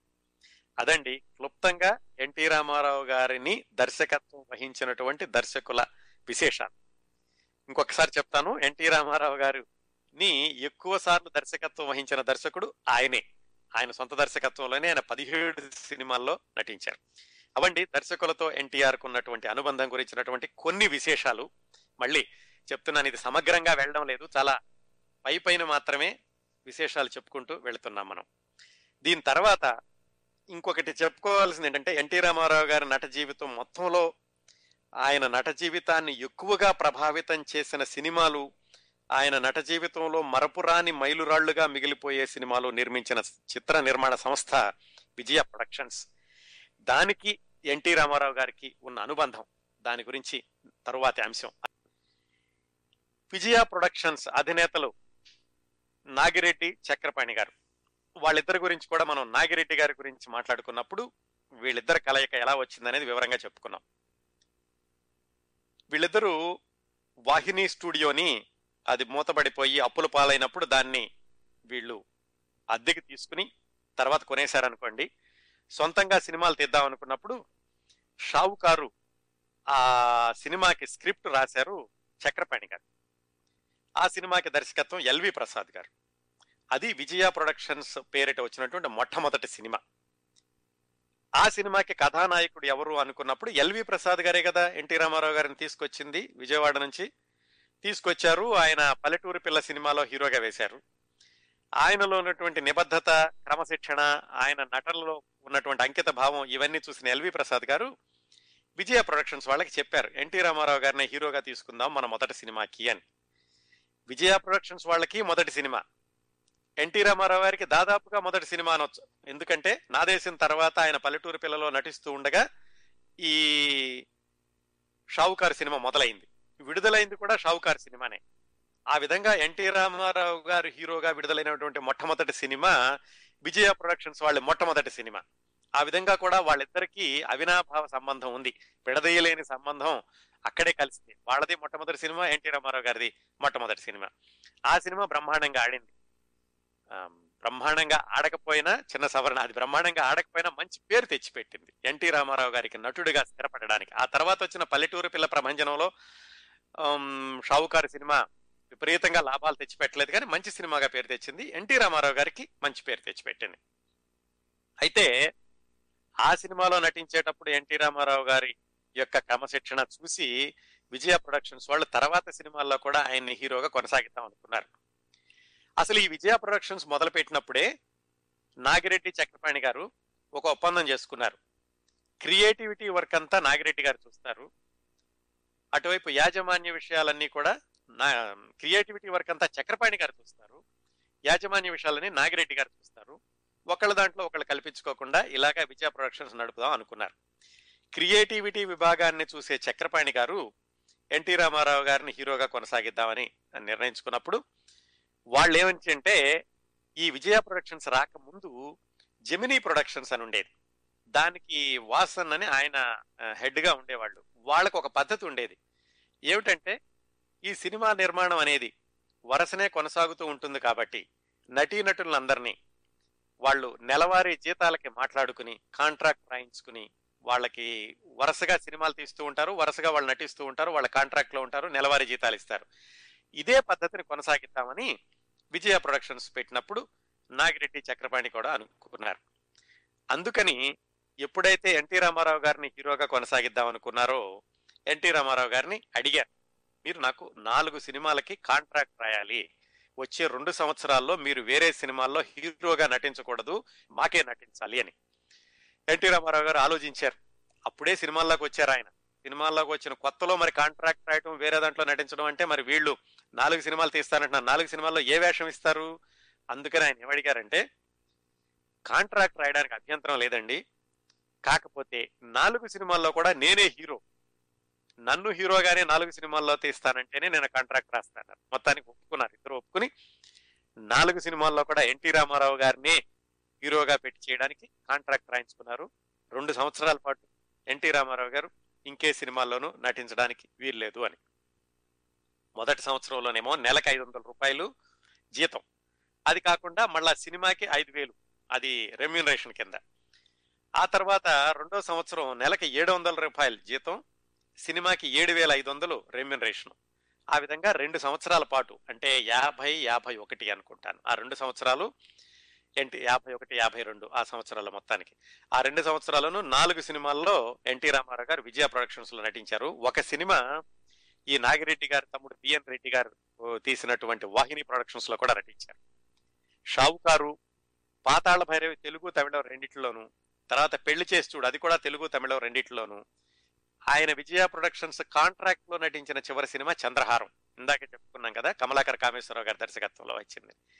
అది ఎన్టీ రామారావు గారి విజయ ప్రొడక్షన్స్ కాంట్రాక్ట్లో ఉండగా నటించిన చివరి సినిమా. అయితే కాంట్రాక్ట్ అయిపోయాక కూడా ఎన్టీ రామారావు గారు విజయ ప్రొడక్షన్స్ అని సొంత సంస్థగానే భావిస్తూ ఉండేవాళ్ళు. ఆయన ఎప్పుడు కూడా విజయ ప్రొడక్షన్స్ కాంట్రాక్ట్ అయిపోయింది కదా నేను ఇక వేరే సినిమాల్లోకి వెళ్ళాను వీళ్ళకి రెండో స్థాయి ఈ ప్రాధాన్యత ఇవ్వచ్చు అని ఎప్పుడు అనుకోలేదు. ఎందుకంటే విజయ సంస్థను నడిపేటటువంటి నాగిరెడ్డి చక్రపాణి గారుల క్రమశిక్షణ అలాగే వాళ్ళలో ఎక్కువ సినిమాలకు దర్శకత్వం వహించిన కేవీ రెడ్డి గారి యొక్క స్కూల్ ఆఫ్ డైరెక్షన్ ఇవన్నీ కూడా ఎన్టీ రామారావు గారికి నచ్చి ఆయన బయట ఉన్నప్పటికీ కూడా వాళ్ళకి ఎక్కువ ప్రాధాన్యత ఇస్తూ ఉండేవాళ్ళు. అలాగే మరి ఈ నాలుగు సినిమాల్లోనూ Pathala Bhairava cinema N T Rama Rao గారిని నిలబెట్టింది మాస్ హీరోగా. పెళ్ళి చేసి చూడు అది కూడా సూపర్ హిట్ అయింది. హీరోతో కామెడీ చేయించవచ్చు అని ప్రూవ్ చేయించిన మొట్టమొదటి సినిమా. పూర్తి స్థాయి కామెడీ కూడా ఉండొచ్చు హీరో అన్న మొట్టమొదటి సినిమా పెళ్ళి చేసి చూడు అది కూడా బాగా హిట్ అయింది. ఇంకా అన్నిటికంటే ఆ తర్వాత కాంట్రాక్ట్ అయిపోయాక కూడా చంద్రహారం తర్వాత విజయ ప్రొడక్షన్స్ వాళ్ళు తీసిన సినిమా మాయా బజార్. దాని రికార్డు గురించి చెప్పాల్సిన అవసరం లేదు కదా. అది ఎన్- అది విజయ ప్రొడక్షన్స్ వాళ్ళకి కేవీ రెడ్డి గారికి అలాగే ఎన్టీ రామారావు గారికి కూడా మరపురాని మైలురాయిగా మిగిలిపోయింది మాయా బజార్ సినిమా. అది కూడా విజయ ప్రొడక్షన్స్ నుంచే వచ్చింది. అందుకే ఎన్టీ రామారావు గారికి విజయ ప్రొడక్షన్కి ఉన్నటువంటి అనుబంధం గురించి మాట్లాడుకోవడానికి కారణం ఎన్టీ రామారావు గారు మొట్టమొదటి దశాబ్దంలో ఆయన నటుడుగాను నటుల్లో దేవుడుగాను నిలబెట్టిన సినిమాలన్నీ విజయ ప్రొడక్షన్ వాళ్ళు తీసినవే. పాతాళ భైరవి పెళ్ళి చేసి చూడు తర్వాత మాయాపచార్ నిజానికి ఆయన ఈ విజయ ప్రొడక్షన్స్ సినిమాల్లో నటించడం మొదలు పెట్టాక పెళ్ళి చేసి చూడు తర్వాత ఎప్పుడో ఆ తర్వాత ఆయన ఫ్యామిలీని మద్రాసు తీసుకెళ్ళారు. ఎందుకంటే ఆయన మొట్టమొదటి సినిమా పల్లెటూరు పిల్లలో నటించేటప్పుడు చాలా ఆర్థిక పరమైన ఇబ్బందులు ఎదుర్కొన్నారు. ఆయన దాదాపు టీ నీళ్ళతో కొన్ని రోజులు గడిపిన రోజులు ఉన్నాయి. అలాగే ఆయనకి యాక్సిడెంట్ అయ్యి ఇంట్లో పడిపోతే డాక్టర్ దగ్గరికి తీసుకెళ్ళడానికి డబ్బులు లేక వాళ్ళ రూమ్మేట్లందరూ ఆలోచించినటువంటి రోజులు ఇలా ఇన్ని కష్టాలతో ఉన్నప్పుడు ఆయన కుటుంబాన్ని మద్రాసు తీసుకెళ్ళలేదు ఆ తర్వాత ఈ విజయ ప్రొడక్షన్స్లో నటించడం మొదలుపెట్టి మంచి పేరు తెచ్చుకుని వాళ్ళు కూడా ఆర్థికంగా ఈయనకి బాగా చూసుకుంటూ ఆ పెళ్ళి చేసి చూడు బాగా హిట్ అయ్యాక ఆయన ఫ్యామిలీని విజయవాడ నుంచి మద్రాస్ తీసుకెళ్ళారు. ఆ విధంగా కూడా విజయ ప్రొడక్షన్స్కి ఎన్టీ రామారావు గారికి చక్కటి సంబంధం ఉందని చెప్పుకోవచ్చు. ఆ తర్వాత ఈ మాయాబజార్ అనుకున్నాం కదా మాయాబజార్ తర్వాత అప్పు చేసి పప్పుకూడు జగదేక వీరుని కథ గుండమ్మ కథ ఇవన్నీ కూడా వాళ్ళు తీసినయే విజయ ప్రొడక్షన్స్ వాళ్ళు తీసినయే. దాంట్లో కూడా ఎన్టీ రామారావు గారు నటించారు. అలాగే చిట్ట చివరిలో అంటే విజయ ప్రొడక్షన్స్ వాళ్ళ సినిమాలు సరిగ్గా ఆడని రోజుల్లో వచ్చిన సినిమాలు సత్యారిస్ చంద్ర ఉమాచండి గౌరీ శంకర్ల కథ వాటిల్లో కూడా ఎన్టీ రామారావు గారు నటించారు. ఆ తర్వాత ఎన్టీ రామారావు గారు ఆయన సినిమాల్లో బిజీ అయిపోయారు హీరోగా. విజయ ప్రొడక్షన్స్ వాళ్ళు ఏంటంటే ఉమాచండి గౌరీ శంకర్ల కథతోటి చాలా వరకు కూడా వాళ్ళు నష్టాల్లోకి వెళ్ళిపోయి దాదాపుగా చిత్ర నిర్మాణ సంస్థని మూసేసేటటువంటి పరిస్థితుల్లో ఈ నెలవారీ జీతాల మీద ఉన్న వాళ్ళందరినీ కూడా తగ్గించేసేయడం ఇవన్నీ జరిగింది. దాని తర్వాత కూడా విజయ వాళ్ళు వేరే వాళ్ళ భాగస్వామ్యంతో కలిసి వాళ్ళు గంగా మంగ రాజేశ్వరి విలాస్ కాఫీ క్లబ్ లాంటి సినిమాలు తీశారు. అప్పుడు ఎన్టీ రామారావు గారు అనుకునే వాళ్ళట వాళ్ళ సన్నిహితులతో అన్నారట అది నా మాతృ సంస్థ లాంటిది నా నట జీవితాన్ని వాళ్ళు స్థిరపరచడమే కాకుండా నాకు ఎన్నో అత్యద్భుతమైనటువంటి విజయాలను అందించారు. వాళ్ళు ఇప్పుడు సినిమాలు తీస్తూ నన్ను అడగలేదు కనీసం నేను నటించనని చెప్పానా? వాళ్ళు అడిగితే కనుక నేను నటించి ఉండేవాడిని కదా అని ఆయన సన్నిహితుల దగ్గర చెప్పుకున్నారట. అదేమిటంటే ఆయనకేవో వేషాలు లేక కాదు అప్పటికే ఆయన అత్యద్భుతమైనటువంటి హీరోగా ఉచ్చ స్థాయిలో కొనసాగుతున్నారు తారాపథంలో ఉన్నారు. అయినప్పటికీ ఆ విజయ ప్రొడక్షన్స్ అనేది మాతృ సంస్థ కాబట్టి ఆ మాతృ సంస్థలో నటించలేకపోతున్నానే అటువంటి ఆవేదన ఆయన మిత్రుల దగ్గర వ్యక్తం చేస్తూ ఉండేవాళ్ళట. ఆ తర్వాత విజయ సంస్థ వాళ్ళు సినిమాలు తీయడం మానేసినప్పటికీ కూడా ఆయన విజయ నాగిరెడ్డి చక్రపాణి గారిని ఎప్పుడూ మర్చిపోలేదు. వాళ్ళిద్దరూ అంటే చాలా గౌరవంగా ఉంటూ ఉండేవాళ్ళట. అదే గౌరవం ఆయనకి సినిమాల్లో నటించడానికి వచ్చినప్పుడు ఆయన నట జీవితానికి పునాదులు వేసిన LV Prasad BA Subba Rao Vijaya productions వీళ్ళంతే ఆయన చిట్ట చివరి వరకు కూడా కృతజ్ఞతగానే ఉంటూ ఉండేవాళ్ళట. పంతొమ్మిది వందల ఎనభై మూడులో ఈయన ముఖ్యమంత్రిగా ఎన్నికైనప్పుడు ఎలక్షన్ల తర్వాత ఒక రోజు ముందుగా నాగిరెడ్డి గారిని విజయ ప్రొడక్షన్ నాగిరెడ్డి గారిని మద్రాసు నుంచి ప్రత్యేకంగా హైదరాబాద్ పిలిపించి ప్రమాణ స్వీకారానికి వెళ్ళేటప్పుడు ఆయన తన కారులో తీసుకెళ్ళి ఆయన తన ముఖ్యమంత్రి ఛాంబర్లోకి తీసుకెళ్ళి ఆయన అను ఆయన ఆశీస్సులు తీసుకుని ఆయన ఎదురుగుండా ఈయన ముఖ్యమంత్రి కుర్చీలో కూర్చుని చూడండి నాగిరెడ్డి గారు మీరు పెట్టిన భిక్ష మీరు ఇచ్చినటువంటి ప్రోత్సాహంతో ఈ రోజు నేను ఇంత వాడిని కాగలిగాను. రాజకీయాల్లో కూడా నేను విజయం సాధించాలంటే మీ ఆశీస్సులు ఉండాలి అని ఆయన నాగిరెడ్డి గారిని ప్రత్యేకంగా హైదరాబాద్ తీసుకెళ్ళి అంత గౌరవం ఇచ్చారట. అదండి విజయ ప్రొడక్షన్స్కి నున్ను ఎన్టీ రామారావు గారికి ఉన్నటువంటి అనుబంధం. ఇప్పుడు ఒక శ్రోతతోటి మాట్లాడదాం. నమస్కారం అండి. టోరీ లైవ్కి స్వాగతం అండి. సునీత గారు బాగున్నారా? బాగున్నామండి. చాలా బాగుంది మీరు ఎన్టీ రామారావు గారిది చెప్తుంటే. చిన్నప్పుడు సెకండ్ క్లాస్లో ఒకసారి eighty five year between eighty five to eighty సిక్స్లో మచిలీపట్నంకి వచ్చారు ఆయన ఒకసారి. అయితే నిమ్మకూరు రుద్రపాక ఆ- ప్లేసెస్ నుంచి ఉండే పెద్ద బామ్మగారులు వాళ్ళందరూ ఉండేవారు మా స్ట్రీట్లో. వాళ్ళు చాలా హ్యాపీ ఫీల్ అయిపోయారు. ఆయన చూసి ఆయన చెయ్యి అందించి వాళ్ళని ఇట్లా చేయి పట్టుకుంటే వీళ్ళు చాలా సంతోషపడిపోయి ఇట్లా ఏడుస్తుంటే ఎందుకు ఈయనని చూసి వీళ్ళకి ఇంత ఆనందం ఏంటి అనేది నాకు అర్థం కాలేదు అప్పట్లో సెకండ్ క్లాస్లో. కానీ మీరు చెప్తుంటే చాలా తెలుస్తుంది ఆయన గొప్పతనం. మా బాబు ఇప్పుడు eighty year old Sai Mukunda అని. వాడు అడుగుతున్నాడు ఎందుకమ్మా ఎన్టీ రామారావు గారి గురించి ఎన్నిసార్లు మాట్లాడినా ఎన్టీ రామారావు గారు అని అంటున్నారు ఈజ్ హే గ్రేట్ అని అడిగితే వాడికి చూపించి చెప్తున్నా. అంటే మన జనరేషన్ కాకుండా నెక్స్ట్ నెక్స్ట్ జనరేషన్స్ కూడా మీరు క్యారీ ఫార్వర్డ్ చేస్తడం చాలా బాగుందండి. థ్యాంక్ యూ అండి థ్యాంక్ యూ వెరీ నిన్న కూడా ఎవరో చెప్పారండి ఆయన విజయం వద్ద ఆయన మచిలీపట్నం యా చూత వీళ్ళు ఉన్నారట ఎవరు బాడీ గార్డ్స్ ఉండేవాళ్ళట ఎవరో బాడీ గార్డ్స్ ఉండేవాళ్ళు. వాళ్ళలో బాడీ గార్డ్స్ ఉండడం చూసి మేము చాలా ఆశ్చర్యపోయాము. చిన్నపిల్లలు ఆయన వెంట పరిగెత్తామని నిన్న కూడా ఎవరో మెయిల్ ఇచ్చారండి. సరిగ్గా అయితే భాస్కర్పురంలో ఉండేవాళ్ళం మేము. నేను చదివింది నిర్మలా హై స్కూల్లో. ఆ స్ట్రీట్లో ఇంకా మా ఫ్రెండ్స్ వాళ్ళ నాయనమ్మలు వాళ్ళందరూ స్ట్రీట్లో నించొని ఉండేవారు. ఎన్టీ రామారావు వస్తున్నారంట అంటే అమ్మో ఇంత గ్రేట్ నేను చూసినప్పుడు అంటే ఆయన ఇట్లా నామాల్లాగా పెట్టుకుని వీళ్ళందరినీ పట్టుకుంటే వీళ్ళ కళ్ళల్లో నీళ్ళు రావడం చూస్తే అంత గ్రేటా అని అనుకునేదాన్ని తెలియక ఇప్పుడు బాగా తెలుస్తుంది. ఆ, ఇంకా అమ్మ వాళ్ళు కూడా బాగా చూస్తున్నారు. అయితే లక్ష్మీ కటాక్షం అనే మూవీలో సూక్తి పాట ఒకటి ఉంటుంది కదా అదేంటంటే శుక్రవారం పూట సిరిని విడవద్దు. ఆ సాంగ్ చాలా బాగుంటది. ఆ మూవీ మొత్తంలో ఆయన యాక్షన్ చాలా బాగా చేశారు. అండ్ ఈ ప్రోగ్రామ్ సినిమా లక్ష్మీ కటాక్. బందర్ ఆయనేనండి ఏంటండి? బందర్లో బందర్ నుంచి వచ్చే నిర్మాతే లక్ష్మీ కటాక్షం అనే సినిమాని తీశారు పెంజల సుబ్బారావు. అవునా? Good good. అయితే గ్రేట్. నేను ఎల్కేజీ నుంచి ఇంటర్మీడియట్ వరకు మచిలీపట్నంలోనే చదివింది. సో నైస్ టు నో అండి. ఏంటండి? అరవై ఐదులో వచ్చారా మచిలీపట్నం? లేదండి అరవై ఐదు కాదండి. నేను eighty between eighty five to eighty six అని ఎస్టిమేట్ చేసిన. ఎందుకంటే నేను అప్పుడు సెకండ్ క్లాస్లో ఉన్నట్టు లైట్గా గుర్తు. మేబీ సెకండ్ ఆర్ థర్డ్ అవ్వచ్చు but rough time period eighty five or eighty six అనుకుంటున్నాను. Okay. Yeah. Or any time between eighties అని. ఎందుకంటే నాది tenth class pass out ninety three. కొంచెం ఫిఫ్త్ స్టాండర్డ్ లోపల అలా వచ్చినట్టు గుర్తు. జస్ట్ నేను క్యాల్కులేట్ చేసుకుంటే between eighty five to eighty six అని అనుకుంటున్నాను. టైంలో ఓకే ఓకే అవునండి. ఫోర్ మిని- అయితే లక్ష్మీ కటాక్షం మూవీలో కూడా అట్లా మ్యాజికల్గా ఫెయిరీ టైల్ లాంటి మూవీ కదా అది. అంటే నిధుల్ని చూడడం అందులో కూడా ఆయన యాక్షన్ చాలా బాగుంది. వీలుంటే అది శుక్రవారం పూట సిరిని విడవద్దు. ఆ సాంగ్ ఆ సూక్తి ప్లే చేయగలిగితే విల్ బి వెరీ థ్యాంక్ఫుల్ అండి. సరిగానండి. చాలా బాగుంటుంది. నాకు కూడా బాగా గుర్తుంది ఆ పాట.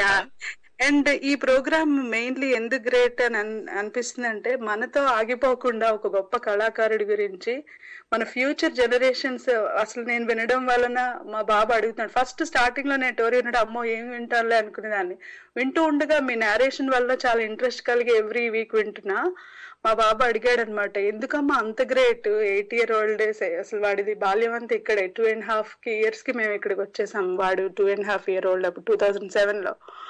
వాడికి అసలు తెలియకపోయినా అడగడం ఆయన సాంగ్స్ కావాలని విని చూడడము ఆ create all the credit goes to మీరు మీకేనండి టోరీకే చాలా ధన్యవాదాలు. ఇది కంటిన్యూ అవ్వాలి. ఎందుకంటే ఫ్యూచర్ జనరేషన్స్కి తెలియాలి అంటే ఇలాంటి ప్రోగ్రామ్స్ కంటిన్యూ అవ్వాలి. అవునండి. వాళ్ళ వాళ్ళ స్ఫూర్తే కదా వీళ్ళని నడిపించేది కూడాను. యా. నాకు ఆ ఫైనాన్షియల్గా ఆయన బాగా స్ట్రాంగ్గా డౌట్ ఉండేది కానీ అడగడానికి కొంచెం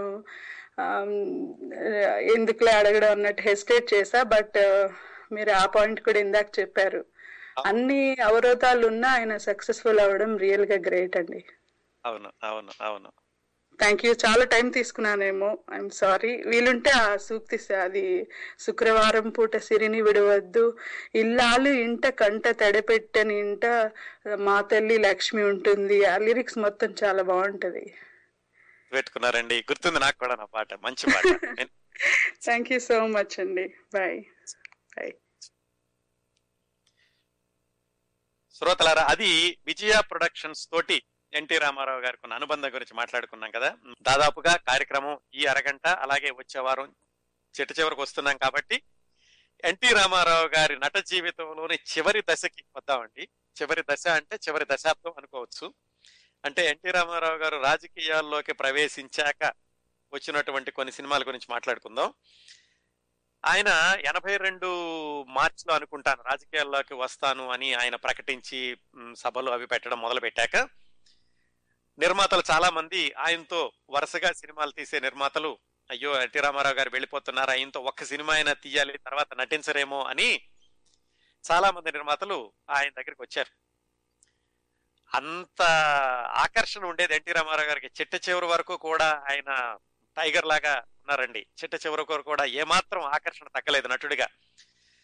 చిట్ట చివరి వరకే కాదు. ఇప్పటికీ కూడా ఆయన అభిమానించే నటి అభిమానించే ప్రేక్షకులు కోట్లాది మంది ఉన్నారంటే ఏమాత్రం సందేహం లేదు. మీకు చెప్పాను ఆ మధ్యన ఇండియా వెళ్ళినప్పుడు ఒక ఆయన ఏమండి సినిమాలు చూస్తారంటే ఎన్టీ రామారావు గారి చనిపోయి సినిమాలు చూడడం మానేశానండి అన్నారు ఆయన. చూస్తే ఒక్క ఎన్టీ రామారావు గారి సినిమాలు మాత్రమే చూస్తారట. అలాంటి వాళ్ళు చాలా మంది ఉన్నారండి.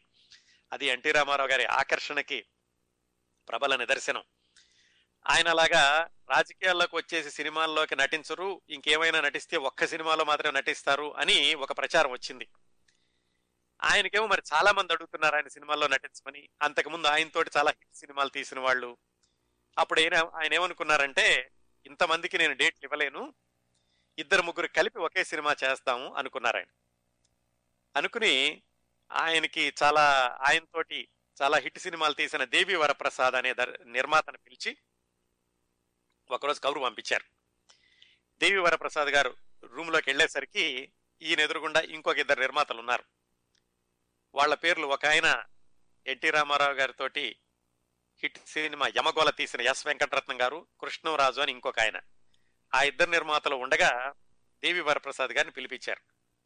పిలిపించి ఎన్టీ రామారావు గారు చూశారు కదా మరి నేను రాజకీయాల్లోకి వెళ్తున్నాను. చాలా బిజీగా ఉంటాను. ఒక్కొక్కరికి ఒక సినిమా చేయలేను. మీరు ముగ్గురు కలిసి ఒక సినిమా చేసుకోండి. అట్లాగైతే నేను డేట్లు ఎలాగైనా సర్దగలను అని ఎన్టీ రామారావు గారు చెప్పారు. విపరీతమైనటువంటి క్రేజ్ వచ్చింది ఆ సినిమాకి. ఎన్టీ రామారావు గారికి నటించరు ఇదే చివరి సినిమా ఆయనకి అని చెప్పి అందరూ చాలా సినిమాకి విపరీతమైనటువంటి ప్రచారం ప్రారంభం కాకముందే రావడం జరిగింది.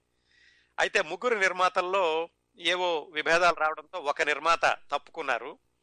దాంతో దేవి ప్రసాద్ ఎస్ వెంకటరత్నం వీళ్ళిద్దరే కలిసి ఒక ఆయనది పల్లవి ప్రొడక్షన్స్ ఒక ఆయనది దేవి ప్రొడక్షన్స్. రెండు కలిపి వాళ్ళు పల్లవి దేవి ప్రొడక్షన్స్ అనే పేరుతోటి ఎన్టీ రామారావు గారితో సినిమా చేయడానికి రంగం సిద్ధం చేశారు. ఆయన రాజకీయాల్లో ఉన్నారు. రాజకీయాల్లో ఆయన ఉపన్యాసాలు ఇస్తున్నారు మీటింగులు పెడుతున్నారు. ఆ టైంలో ఎన్టీ రామారావు గారు ఏం చెప్పారంటే చూడండి ఇవాళ ఒకటో తారీఖు. పదో తారీఖు కల్లా మీరు కథ తయారు చేసుకోవాలి. తర్వాత పద్దెనిమిది రోజుల్లో షూటింగ్ పూర్తి చేసుకోవాలి. మొత్తం ఇరవై ఎనిమిది రోజుల్లో సినిమా అంతా అయిపోవాలి. ఆ తర్వాత నేను ఖాళీ దొరకను. అలాగైతే గనక మీకు చేస్తాను. అలా కాకపోతే నాకు వీలు కదు అని చెప్పారు. ఇది మరీ ఎన్టీ రామారావు గారి సినిమా అంటే పద్దెనిమిది రోజుల్లో షూటింగ్ పూర్తి చేసేయాలి పది రోజుల్లో కథ తయారు చేసుకోవాలి. వాళ్ళిద్దరికి టెన్షన్ పట్టుకుంది. ఏం చేయాలి ఏమిటి అని. సరే పది రోజుల్లో మళ్ళా కొత్త సినిమా తీసుకుని దానికి మళ్ళా ట్రీట్మెంట్ తయారు చేసి ఎన్టీ రామారావు గారికి చూపించి ఇవంతా చేయడం కష్టం అవుతుందని ఏదైనా రీమేక్ అయితే బాగుంటుందేమో అని చెప్పి వాళ్ళు లావారిస్ అని అప్పుడే విడుదలైంది అమితాబ్ బచ్చన్ గారి సినిమా. ఆ సినిమా రీమేక్ చేస్తే బాగుంటుంది అని రామారావు గారికి చూపించారు. చూపిస్తే రామారావు గారికి కూడా నచ్చింది. సరే టైం లేదు కదా ఎక్కువ సరే దీన్నే చేద్దామని చెప్పి ఆ లావారిస్ని స్క్రిప్ట్ తయారు చేసుకున్నారు పది రోజుల్లోనూ. ఎన్టీ రామారావు గారు చిత్రరంగ ప్రవేశం చేసినప్పుడు నటించిన మొట్టమొదటి సినిమా మన దేశం. కాబట్టి వాళ్ళు ఏమనుకున్నారంటే దీనికి నా దేశం అని పెట్టారు. ఎన్టీ రామారావు గారి చివరి సినిమా కదా మొదటిది మన దేశం అయితే చివరిది నా దేశం అవుతుంది అని నా దేశం అనే పేరు పెట్టారు. అఫ్ కోర్స్ అది చివరి సినిమా అవుతుంది అని అనుకున్నారు. తర్వాత ఆయన పది సినిమాల్లో నటించారు వేరే విశేషాలు అనుకోండి. మొత్తానికి ఆ విధంగా లావారిస్ స్క్రిప్ట్ తయారు చేసుకున్నారు. నైన్టీన్ ఎయిటీ టూ ఇరవై రెండు జులై తారీఖున రామకృష్ణ స్టూడియోలో షూటింగ్ మొదలు పెట్టారట ముహూర్తం షార్ట్ అయింది షూటింగ్ మొదలు పెట్టాలి ఇంకాను. ఎన్టీ రామారావు గారు మేకప్ చేసుకుంటున్నారు రూమ్లో. మేకప్ చేసుకుంటున్నప్పుడు ఆయన రూమ్కి ఎవరో వచ్చి చెప్పారు. రామారావు గారు ఇదేమిటండి? మీరు ఇలా రీమేక్ సినిమా తీయడం ఏమిటి? పైగా లావారిస్ ఫ్లాప్ సినిమా. ఈ ఫ్లాప్ సినిమా మీరు ఎలా తీస్తున్నారు? అని వేరే వాళ్ళు ఆయనకి ఆయనతో చర్చించడానికి వచ్చారు. ఆయన ఇంకా మేకప్ ప్రేమలో ఉండగా. ఒక శ్రోతతోటి మాట్లాడి మిగతా ఈ కథని కంటిన్యూ చేస్తానండి. నమస్కారం అండి. టోరీ లవ్కి స్వాగతం. శ్రీనివాస్ గారు హల్- నమస్కారం అండి. గురుగారు. గారు హలో. చెప్పండి. ఎలా ఉన్నారు? బాగున్నారా సార్? నేను బాగున్నాను సార్. మీరు నిజంగా ఈ రోజు నాకు చాలా హ్యాపీగా ఉంది సార్. ఇంతకు ముందు ఒక ఆవిడ కాల్ చేసింది కదా తన బాబు అడిగాడు ఇట్లా ఏంటి అమ్మా? అని చెప్పేసి. నిజంగా విషయం విన్న తర్వాత మీరు చేస్తున్న ఈ కృషికి ఆ ఫలితం చాలా చాలా హ్యాపీగా ఉంది సార్. నిజంగా మీరు చాలా బాగా అంటే ఎంత కష్టపడుతున్నారో ఒక్కటి మాత్రం చెప్పగలను సార్. మీకు ఆ దేవుడు సుఖ సంతోషాలతో పాటు ఆయుర ఆరోగ్యాలు ఆనందం అన్నిటినీ మీకు ఎప్పటికీ కలిగించాలని మనస్ఫూర్తిగా కోరుకుంటున్నా సార్. ఎందుకనంటే ఇంత గొప్పగా ఇప్పుడు ఆమె చెప్పినట్టు క్రెడిట్ అంతా మీకు మీకు ఎంత చెప్పినా తక్కువనండి. ఎందుకంటే ఎవరు చెప్పినా గానీ ఎదుట పది మంది కూర్చున్న వారిని చూస్తూ వారి వారి భావాల్ని గమనిస్తూ చెప్పడం చాలా వరకు చూసాం కానీ ఎవ్వరూ లేకుండా కేవలం నెట్ ద్వారా అంటే ఇలా మైక్ పట్టుకొని మీరు స్క్రిప్ట్ అంటే నీ ముందట ఒక వంద మంది వింటున్న అంత భావంతో ఈ విధంగా చెప్తుంటే మేము మీరు చెప్పేది అంటే సినిమా చూస్తే తెలిసే విషయం మాకు కండ్ల మొదటనే సినిమా రంగం కాకుండా నిజ జీవితం. అంటే ఈ వ్యక్తి ఈ విధంగా వెళ్తుండు. ఆ వీధిలో అట్లా రాంగ వాళ్ళందరూ బయటకు వచ్చేసి చూస్తున్నారు అన్నప్పుడు ఎన్టీ రామారావు గారు నిజంగా పంచకట్టు మీద అంత అంత రాజసంతో వస్తున్నప్పుడు వీళ్ళందరి ముఖాల్లో కలిగే ఆనందం అవన్నీ భావాలన్నీ ఆటోమేటిక్గా మైండ్లో కలుగుతున్నాయి సార్ ఇక్కడ. చాలా నేను ప్రతిసారి మీకు చెప్పేది ఇది. ఎందుకంటే కాలు చేయకపోవడానికి కారణం మాత్రం అదే. మిస్ అయిపోతాం. మధ్యలో టైం కూడా వేస్ట్ అయిపోతుంది. ఇంకా ఇదే వినాలి అన్న కోరిక. కానీ ఇంతకు ముందు ఒక ఆవిడ కాల్ చేసింది. నిజంగా ఆమెకు ఆమె చెప్పిన దానికి ఆగలేక నేను మళ్ళీ మీకు కాల్ చేసి ఒకసారి మాట్లాడదామని చెప్పేసి మీరు చేస్తున్న ఈ కృషి ఫలితం భావి తరాలకు తరతరాలకు కూడా మన మన తెలుగు వాళ్ళ గొప్పతనాన్ని చెప్పుకోవడానికి ఈ టోరీ ద్వారా ఒక మంచి అవకాశం కల్పించారు సార్. నిజంగా టోరీకి మీకు తల వంచి నమస్కరిస్తున్నా సార్. అయ్యా. హృదయపూర్వక ధన్యవాదాలండి. యా చాలా సంతోషం సార్. నిజంగా మీరు కంటిన్యూ చేయండి సార్ మిమ్మల్ని ఎక్కువ ఇబ్బంది పెట్టాను నేను. Thank thank you sir thank you very much Srinivas గారు. సో ఆ విధంగా నా దేశం సినిమా మొట్టమొదటి రోజు ఆయన మేకప్ రూమ్లో ఉండగా వచ్చి ఆయనకి చెప్పారు. మీరు ఈ ఫ్లాప్ సినిమా తీయడం బాగాలేదు పైగా చిట్ట చివరి సినిమా ఇది. చిట్ట చివరి సినిమా రీమేక్ ఫ్లాప్ సినిమా ఎలా చేస్తారు చేయడానికి వీల్లేదు అన్నారు. ఈ విషయం తెలిసింది నిర్మాతలకి. వాళ్ళందరూ బయట అంతా రెడీగా ఉన్నారు షార్ట్ వెళ్ళడానికి. మేకప్ రూమ్లో ఈ చర్చ జరుగుతోంది. ఆయన మేకప్ అంటారా ప్యాకప్ అంటారా అని అందరూ చాలా ఆతృతగా వెయిట్ చేస్తున్నారు. ఆయన ఏమనుకున్నారు విన్నదంతా విన్నారు. చివరికి ఆయన మేకప్ అని అన్నారు. ప్యాకప్ అనలేదు. మేకప్ కంటిన్యూ చేశారు. ఆ సినిమా షూటింగ్ ముందుకెళ్ళింది. మొత్తానికి పద్దెనిమిది రోజులు అన్నారు కానీ ముందు ఇరవై ఐదు రోజులు పనిచేశారు. ఆయన పారితోషికం ఏంటండి? ఆ రోజుల్లో అంటే పంతొమ్మిది వందల ఎనభై రెండులో ఇంకా ఎవరు రోజుకింత గంటకింత అని పని చేయట్లేదు. ఈ రోజుల్లో అయితే గంటకింత రోజుకింత అని వచ్చింది కానీ ఆ రోజుల్లోనే ఆయన రోజుకి లక్ష రూపాయలు చొప్పున ఇరవై ఐదు రోజులకి ఇరవై ఐదు లక్షలు తీసుకున్నారటండి ఈ నా దేశం సినిమాకి. అంత డిమాండ్ ఉన్న రోజుల్లోనే ఆయన సినిమా రంగం నుంచి పక్కకు వచ్చారు. అది చాలా రికార్డుగా చెప్పుకున్నారు ఆ రోజుల్లో. ఇరవై ఐదు రోజులకి ఇరవై ఐదు లక్షలు చెల్లించడం రోజుకి లక్ష రూపాయలు చెల్లించడం అనేది అది ముప్పై సంవత్సరాల కిందటండి మనం మాట్లాడుకునేది. మొత్తానికి రాత్రి పగలు షూటింగ్ చేశారు. చేసి ఇరవై ఐదు రోజుల్లో ఆ సినిమాని పూర్తి చేశారు. అంతకు ముందు మనం ఎన్టీ రామారావు గారు డేట్స్ ఎలా ఇచ్చారో అనే విషయాలు చెప్పుకున్నప్పుడు మనం మాట్లాడుకున్నాం. ఆయన రోజుకి ఎనిమిది గంటలే అంటే ఉదయం ఆరు గంటలు మధ్యాహ్నం ఆరు గంటలు రా సాయంకాలం ఆరు గంటలు ముగ్గురికి ఇచ్చేవాళ్ళు. అలాగ మూడు నెలలు సినిమా జరుగుతూ ఉండేదని. ఈ సినిమా తీసినప్పుడు వేరే సినిమాలు ఏమీ లేవు. ఇది ఒక్కటే సినిమా కాబట్టి ఆయన ఉదయం నాలుగు గంటల నుంచి తొమ్మిది గంటల వరకు పార్టీ పనులు చూసుకుంటూ ఉండేవాళ్ళు. అప్పుడే మొదలుపెట్టిన పార్టీ. ఉదయం తొమ్మిది గంటల నుంచి సాయంకాలం ఆరు గంటల వరకు షూటింగ్. మళ్ళా సాయంకాలం ఆరు గంటల నుంచి రాత్రి పదకొండు గంటల వరకు మళ్ళీ పార్టీ కార్యకలాపాలు. అంత ఆయన దాదాపుగా ఇరవై నాలుగు గంటలు కూడా పనిచేస్తూ ఇరవై ఐదు రోజుల్లో ఆ సినిమాని పూర్తి చేశారు. ఈ మరి ఇరవై రోజుల్లో అవ్వాలంటే అన్ని సమాంతరంగా జరుగుతూ ఉండాలి కొన్ని కొన్ని పనులు. హైదరాబాద్లోనే అప్పట్లో ఇంకా ఎక్కువ స్టూడియోలు లేవు ఇప్పుడు ఉన్నాయి భాగ్యనగర్ స్టూడియో అని ఒక చిన్న స్టూడియో ఉండేది. వీళ్ళ సొంత స్టూడియో ఉండేది. రెండిటిలో కూడా భారీ సెట్టింగ్స్ వేసి ఇంకా సినిమా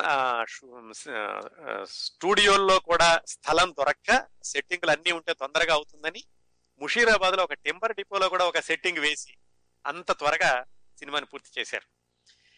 ఎన్టీఆర్ లాంటి అగ్ర కథానాయకుడు పంతొమ్మిది రోజుల్లో షూటింగ్ పూర్తి చేయమంటే ఇరవై ఐదు రోజుల్లో అవడం అనేది చాలా పెద్ద రికార్డ్. పైగా అప్పటికప్పుడు కథ తయారు చేసుకుని.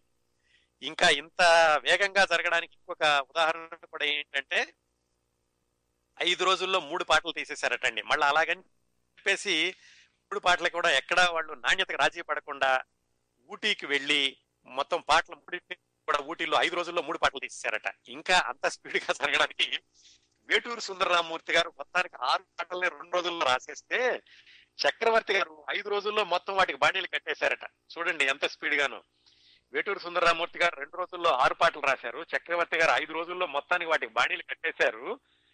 మూడు ఐదు రోజుల్లో మూడు పాటల్ని చిత్రీకరణ కూడా చేసేసారు. అంత స్పీడ్గా వెళ్ళిందండి. సాధారణంగా ఎన్టీ రామారావు గారు డబ్బింగ్ చెప్పడంలో అంటే సినిమా అయిపోయాక తర్వాత మళ్ళీ సంభాషణలు చెబుతారు. దాన్ని డబ్బింగ్ అంటారు. దాన్ని చెప్పడంలో ఎన్టీ రామారావు గారు నంబర్ వన్ అండి. ఇంతకు క్రిందటి వారకు కూడా చెప్పుకున్నాం. ఎన్టీ రామారావు గారు తర్వాత మోహన్ బాబు ఆ రోజుల్లో నూతన్ ప్రసాద్ అని ఒక ఆయన ఉండేవాళ్ళు. వీళ్ళందరూ కూడా డబ్బింగ్ చెప్పడంలో పర్ఫెక్ట్గా చెప్తూ ఉండేవాళ్ళని పేరుండేది. ఈయన సాధారణంగా సినిమా అయిపోయాక ఏ సినిమాకైనా కానీ మొత్తం అన్ని రీళ్ళ డబ్బింగ్ ఒక్క రోజులో చెప్పేసేవాళ్ళట. కాకపోతే ఈ నా దేశం సినిమాకి కొన్ని ఆవేశపూరితమైనటువంటి సంభాషణలు దీంట్లో ఉన్నటువంటి ప్రత్యేకత దృష్ట్యా ఆయన ఈ సినిమాకి డబ్బింగ్ చెప్పడానికి ఇంకొక రోజు ఇంకొక ఫోటో ఎక్కువ తీసుకున్నారట మామూలు దానికంటేను. తీసుకుని డబ్బింగ్ చెప్పారట. అట్లాగే ఒక్కొక్కసారి షూటింగ్ చేసేటప్పుడు ఈయన అక్కడ రాజకీయ ఉపన్యాసాలు ఇచ్చి మళ్ళీ ఇక్కడ షూటింగ్ వస్తూ ఉండేవాడు అలాంటప్పుడు గొంతు పోతే రచయితలు పరచూరు గోపాలకృష్ణ గారిని మీరు వెనకాల నుంచి మీరు చెప్పండి నేను లిప్ మూమెంట్ అందిస్తానంట అంత మహానటుడు. ఎందుకంటే ఆ తర్వాత మళ్ళీ డబ్బింగ్ చెప్పడానికి గొంతు పోతుంది షూటింగ్లో కూడా ఇలాంటేనని. అలాగా ఆయన వెనకాల నుంచి ఆయన చదువుతుంటే ఈయన లిప్ మూమెంట్ వచ్చి తర్వాత రామారావు గారే డబ్బింగ్ చేశారు. ఎలాగైనా కానీ మొత్తానికి ఆ ఇచ్చిన సమయంలో ఆ సినిమాని పూర్తి చేయాలి అనేటటువంటి ఇన్ని రకాలుగా చేసి ఆ సినిమాని పూర్తి చేశారు. దాంట్లో జయసుధ గారు హీరోయిన్గా నటించారు. అలాగే ఆ సినిమాకి దర్శకత్వం ఈయన ఎన్టీ రామారావు గారి నట జీవితాన్ని ఒక ముఖ్యమైన మలుపు తిప్పిన ఎదురులేని మనిషి దర్శకుడు కె బాపయ్య గారు. ఆయన దానికి దర్శకత్వం వహించారు. చిట్ట చివరికి ఆ సినిమా పంతొమ్మిది వందల ఎనభై రెండు అక్టోబర్లో విడుదలైందండి. జూలైలో ఇలాగ షూటింగ్ అంతా అయిపోయింది. జూలై ఆగస్టు ప్రాంతాల్లో అక్టోబర్లో విడుదల చేశారు. బాగా ఆడింది. ఆ సినిమా కూడా చాలా బాగా ఆడింది. అది ఎన్టీ రామారావు గారు రాజకీయాల్లోకి రాగానే మొదలు పెట్టినటువంటి సినిమా. దాదాపుగా చివరిది అనుకున్నారు కానీ తర్వాత కూడా చాలా సినిమాల్లో పనిచేశారు. ఎన్టీ రామారావు గారు నటించినటువంటి చివరి సినిమా మేజర్ చంద్రకాంత్. ఆ చిత్ర విశేషాలు చెప్తాను. ఈయన మొట్టమొదటి సినిమాలకు కూడా ఒక విచిత్రం ఉంది. మనం అనుకున్నాం కదా ఆయన మొట్టమొదటిసారిగా అగ్రిమెంట్ చేసుకుని నటించిన సినిమా పల్లెటూరి పిల్ల కానీ విడుదలైన సినిమా షావుకార్.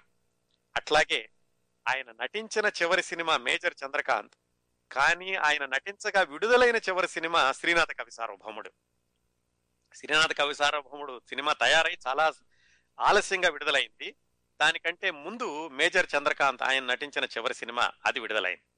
ఈ మేజర్ చంద్రకాంత్ ఒక ప్రత్యేకత ఏమిటంటే ఈయన నా దేశం సినిమా పంతొమ్మిది వందల ఎనభై రెండులో విడుదలయ్యాక ఇంకొక రెండు సాంఘిక సినిమాలు వచ్చినాయి. కానీ అవి సింహం నవ్వింది చండశాసనుడు అని ఆయన అంతకుముందు మొదలుపెట్టినాయి అనమాట ఆ తర్వాత ఎనభై నాలుగులో మద్విరాట్ వీరబ్రహ్మేంద్ర స్వామి చరిత్ర వచ్చింది.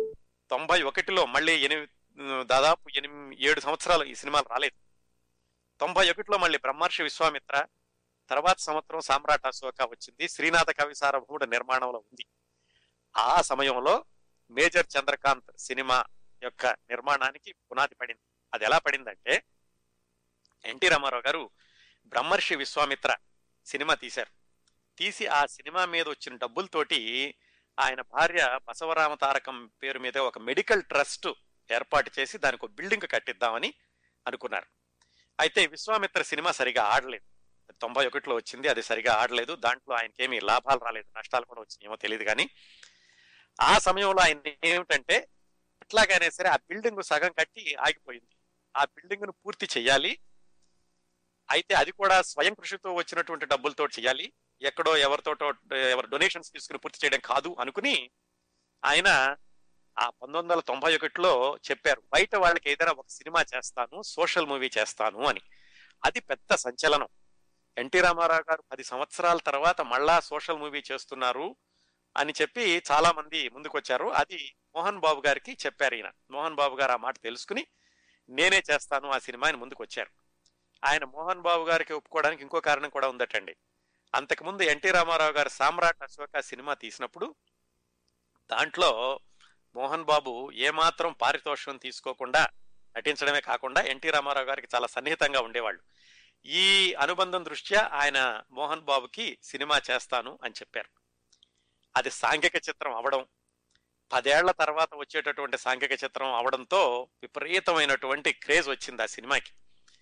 మరి అంత అంచనాలు పెరిగిన ఆ సినిమా మేజర్ చంద్రకాంత్ దాన్ని ఎవరు దర్శకత్వం వహించాలి అంటే కె. రాఘవేంద్రరావు గారిని పెట్టుకున్నారు. అట్లాగే డెబ్బై ఏళ్ళు ఎన్టీ రామారావు గారికి ఆ సినిమాలో నటించేటప్పటికి పంతొమ్మిది వందల తొంభై మూడు కంటే ఇరవై మూడు నుంచి మొదలుపెట్టిన డెబ్బై సంవత్సరాల వయసు. ఆ వయసులో ఆయన వయసుకి తగినటువంటి హుందాగల పాత్ర ఉండాలి.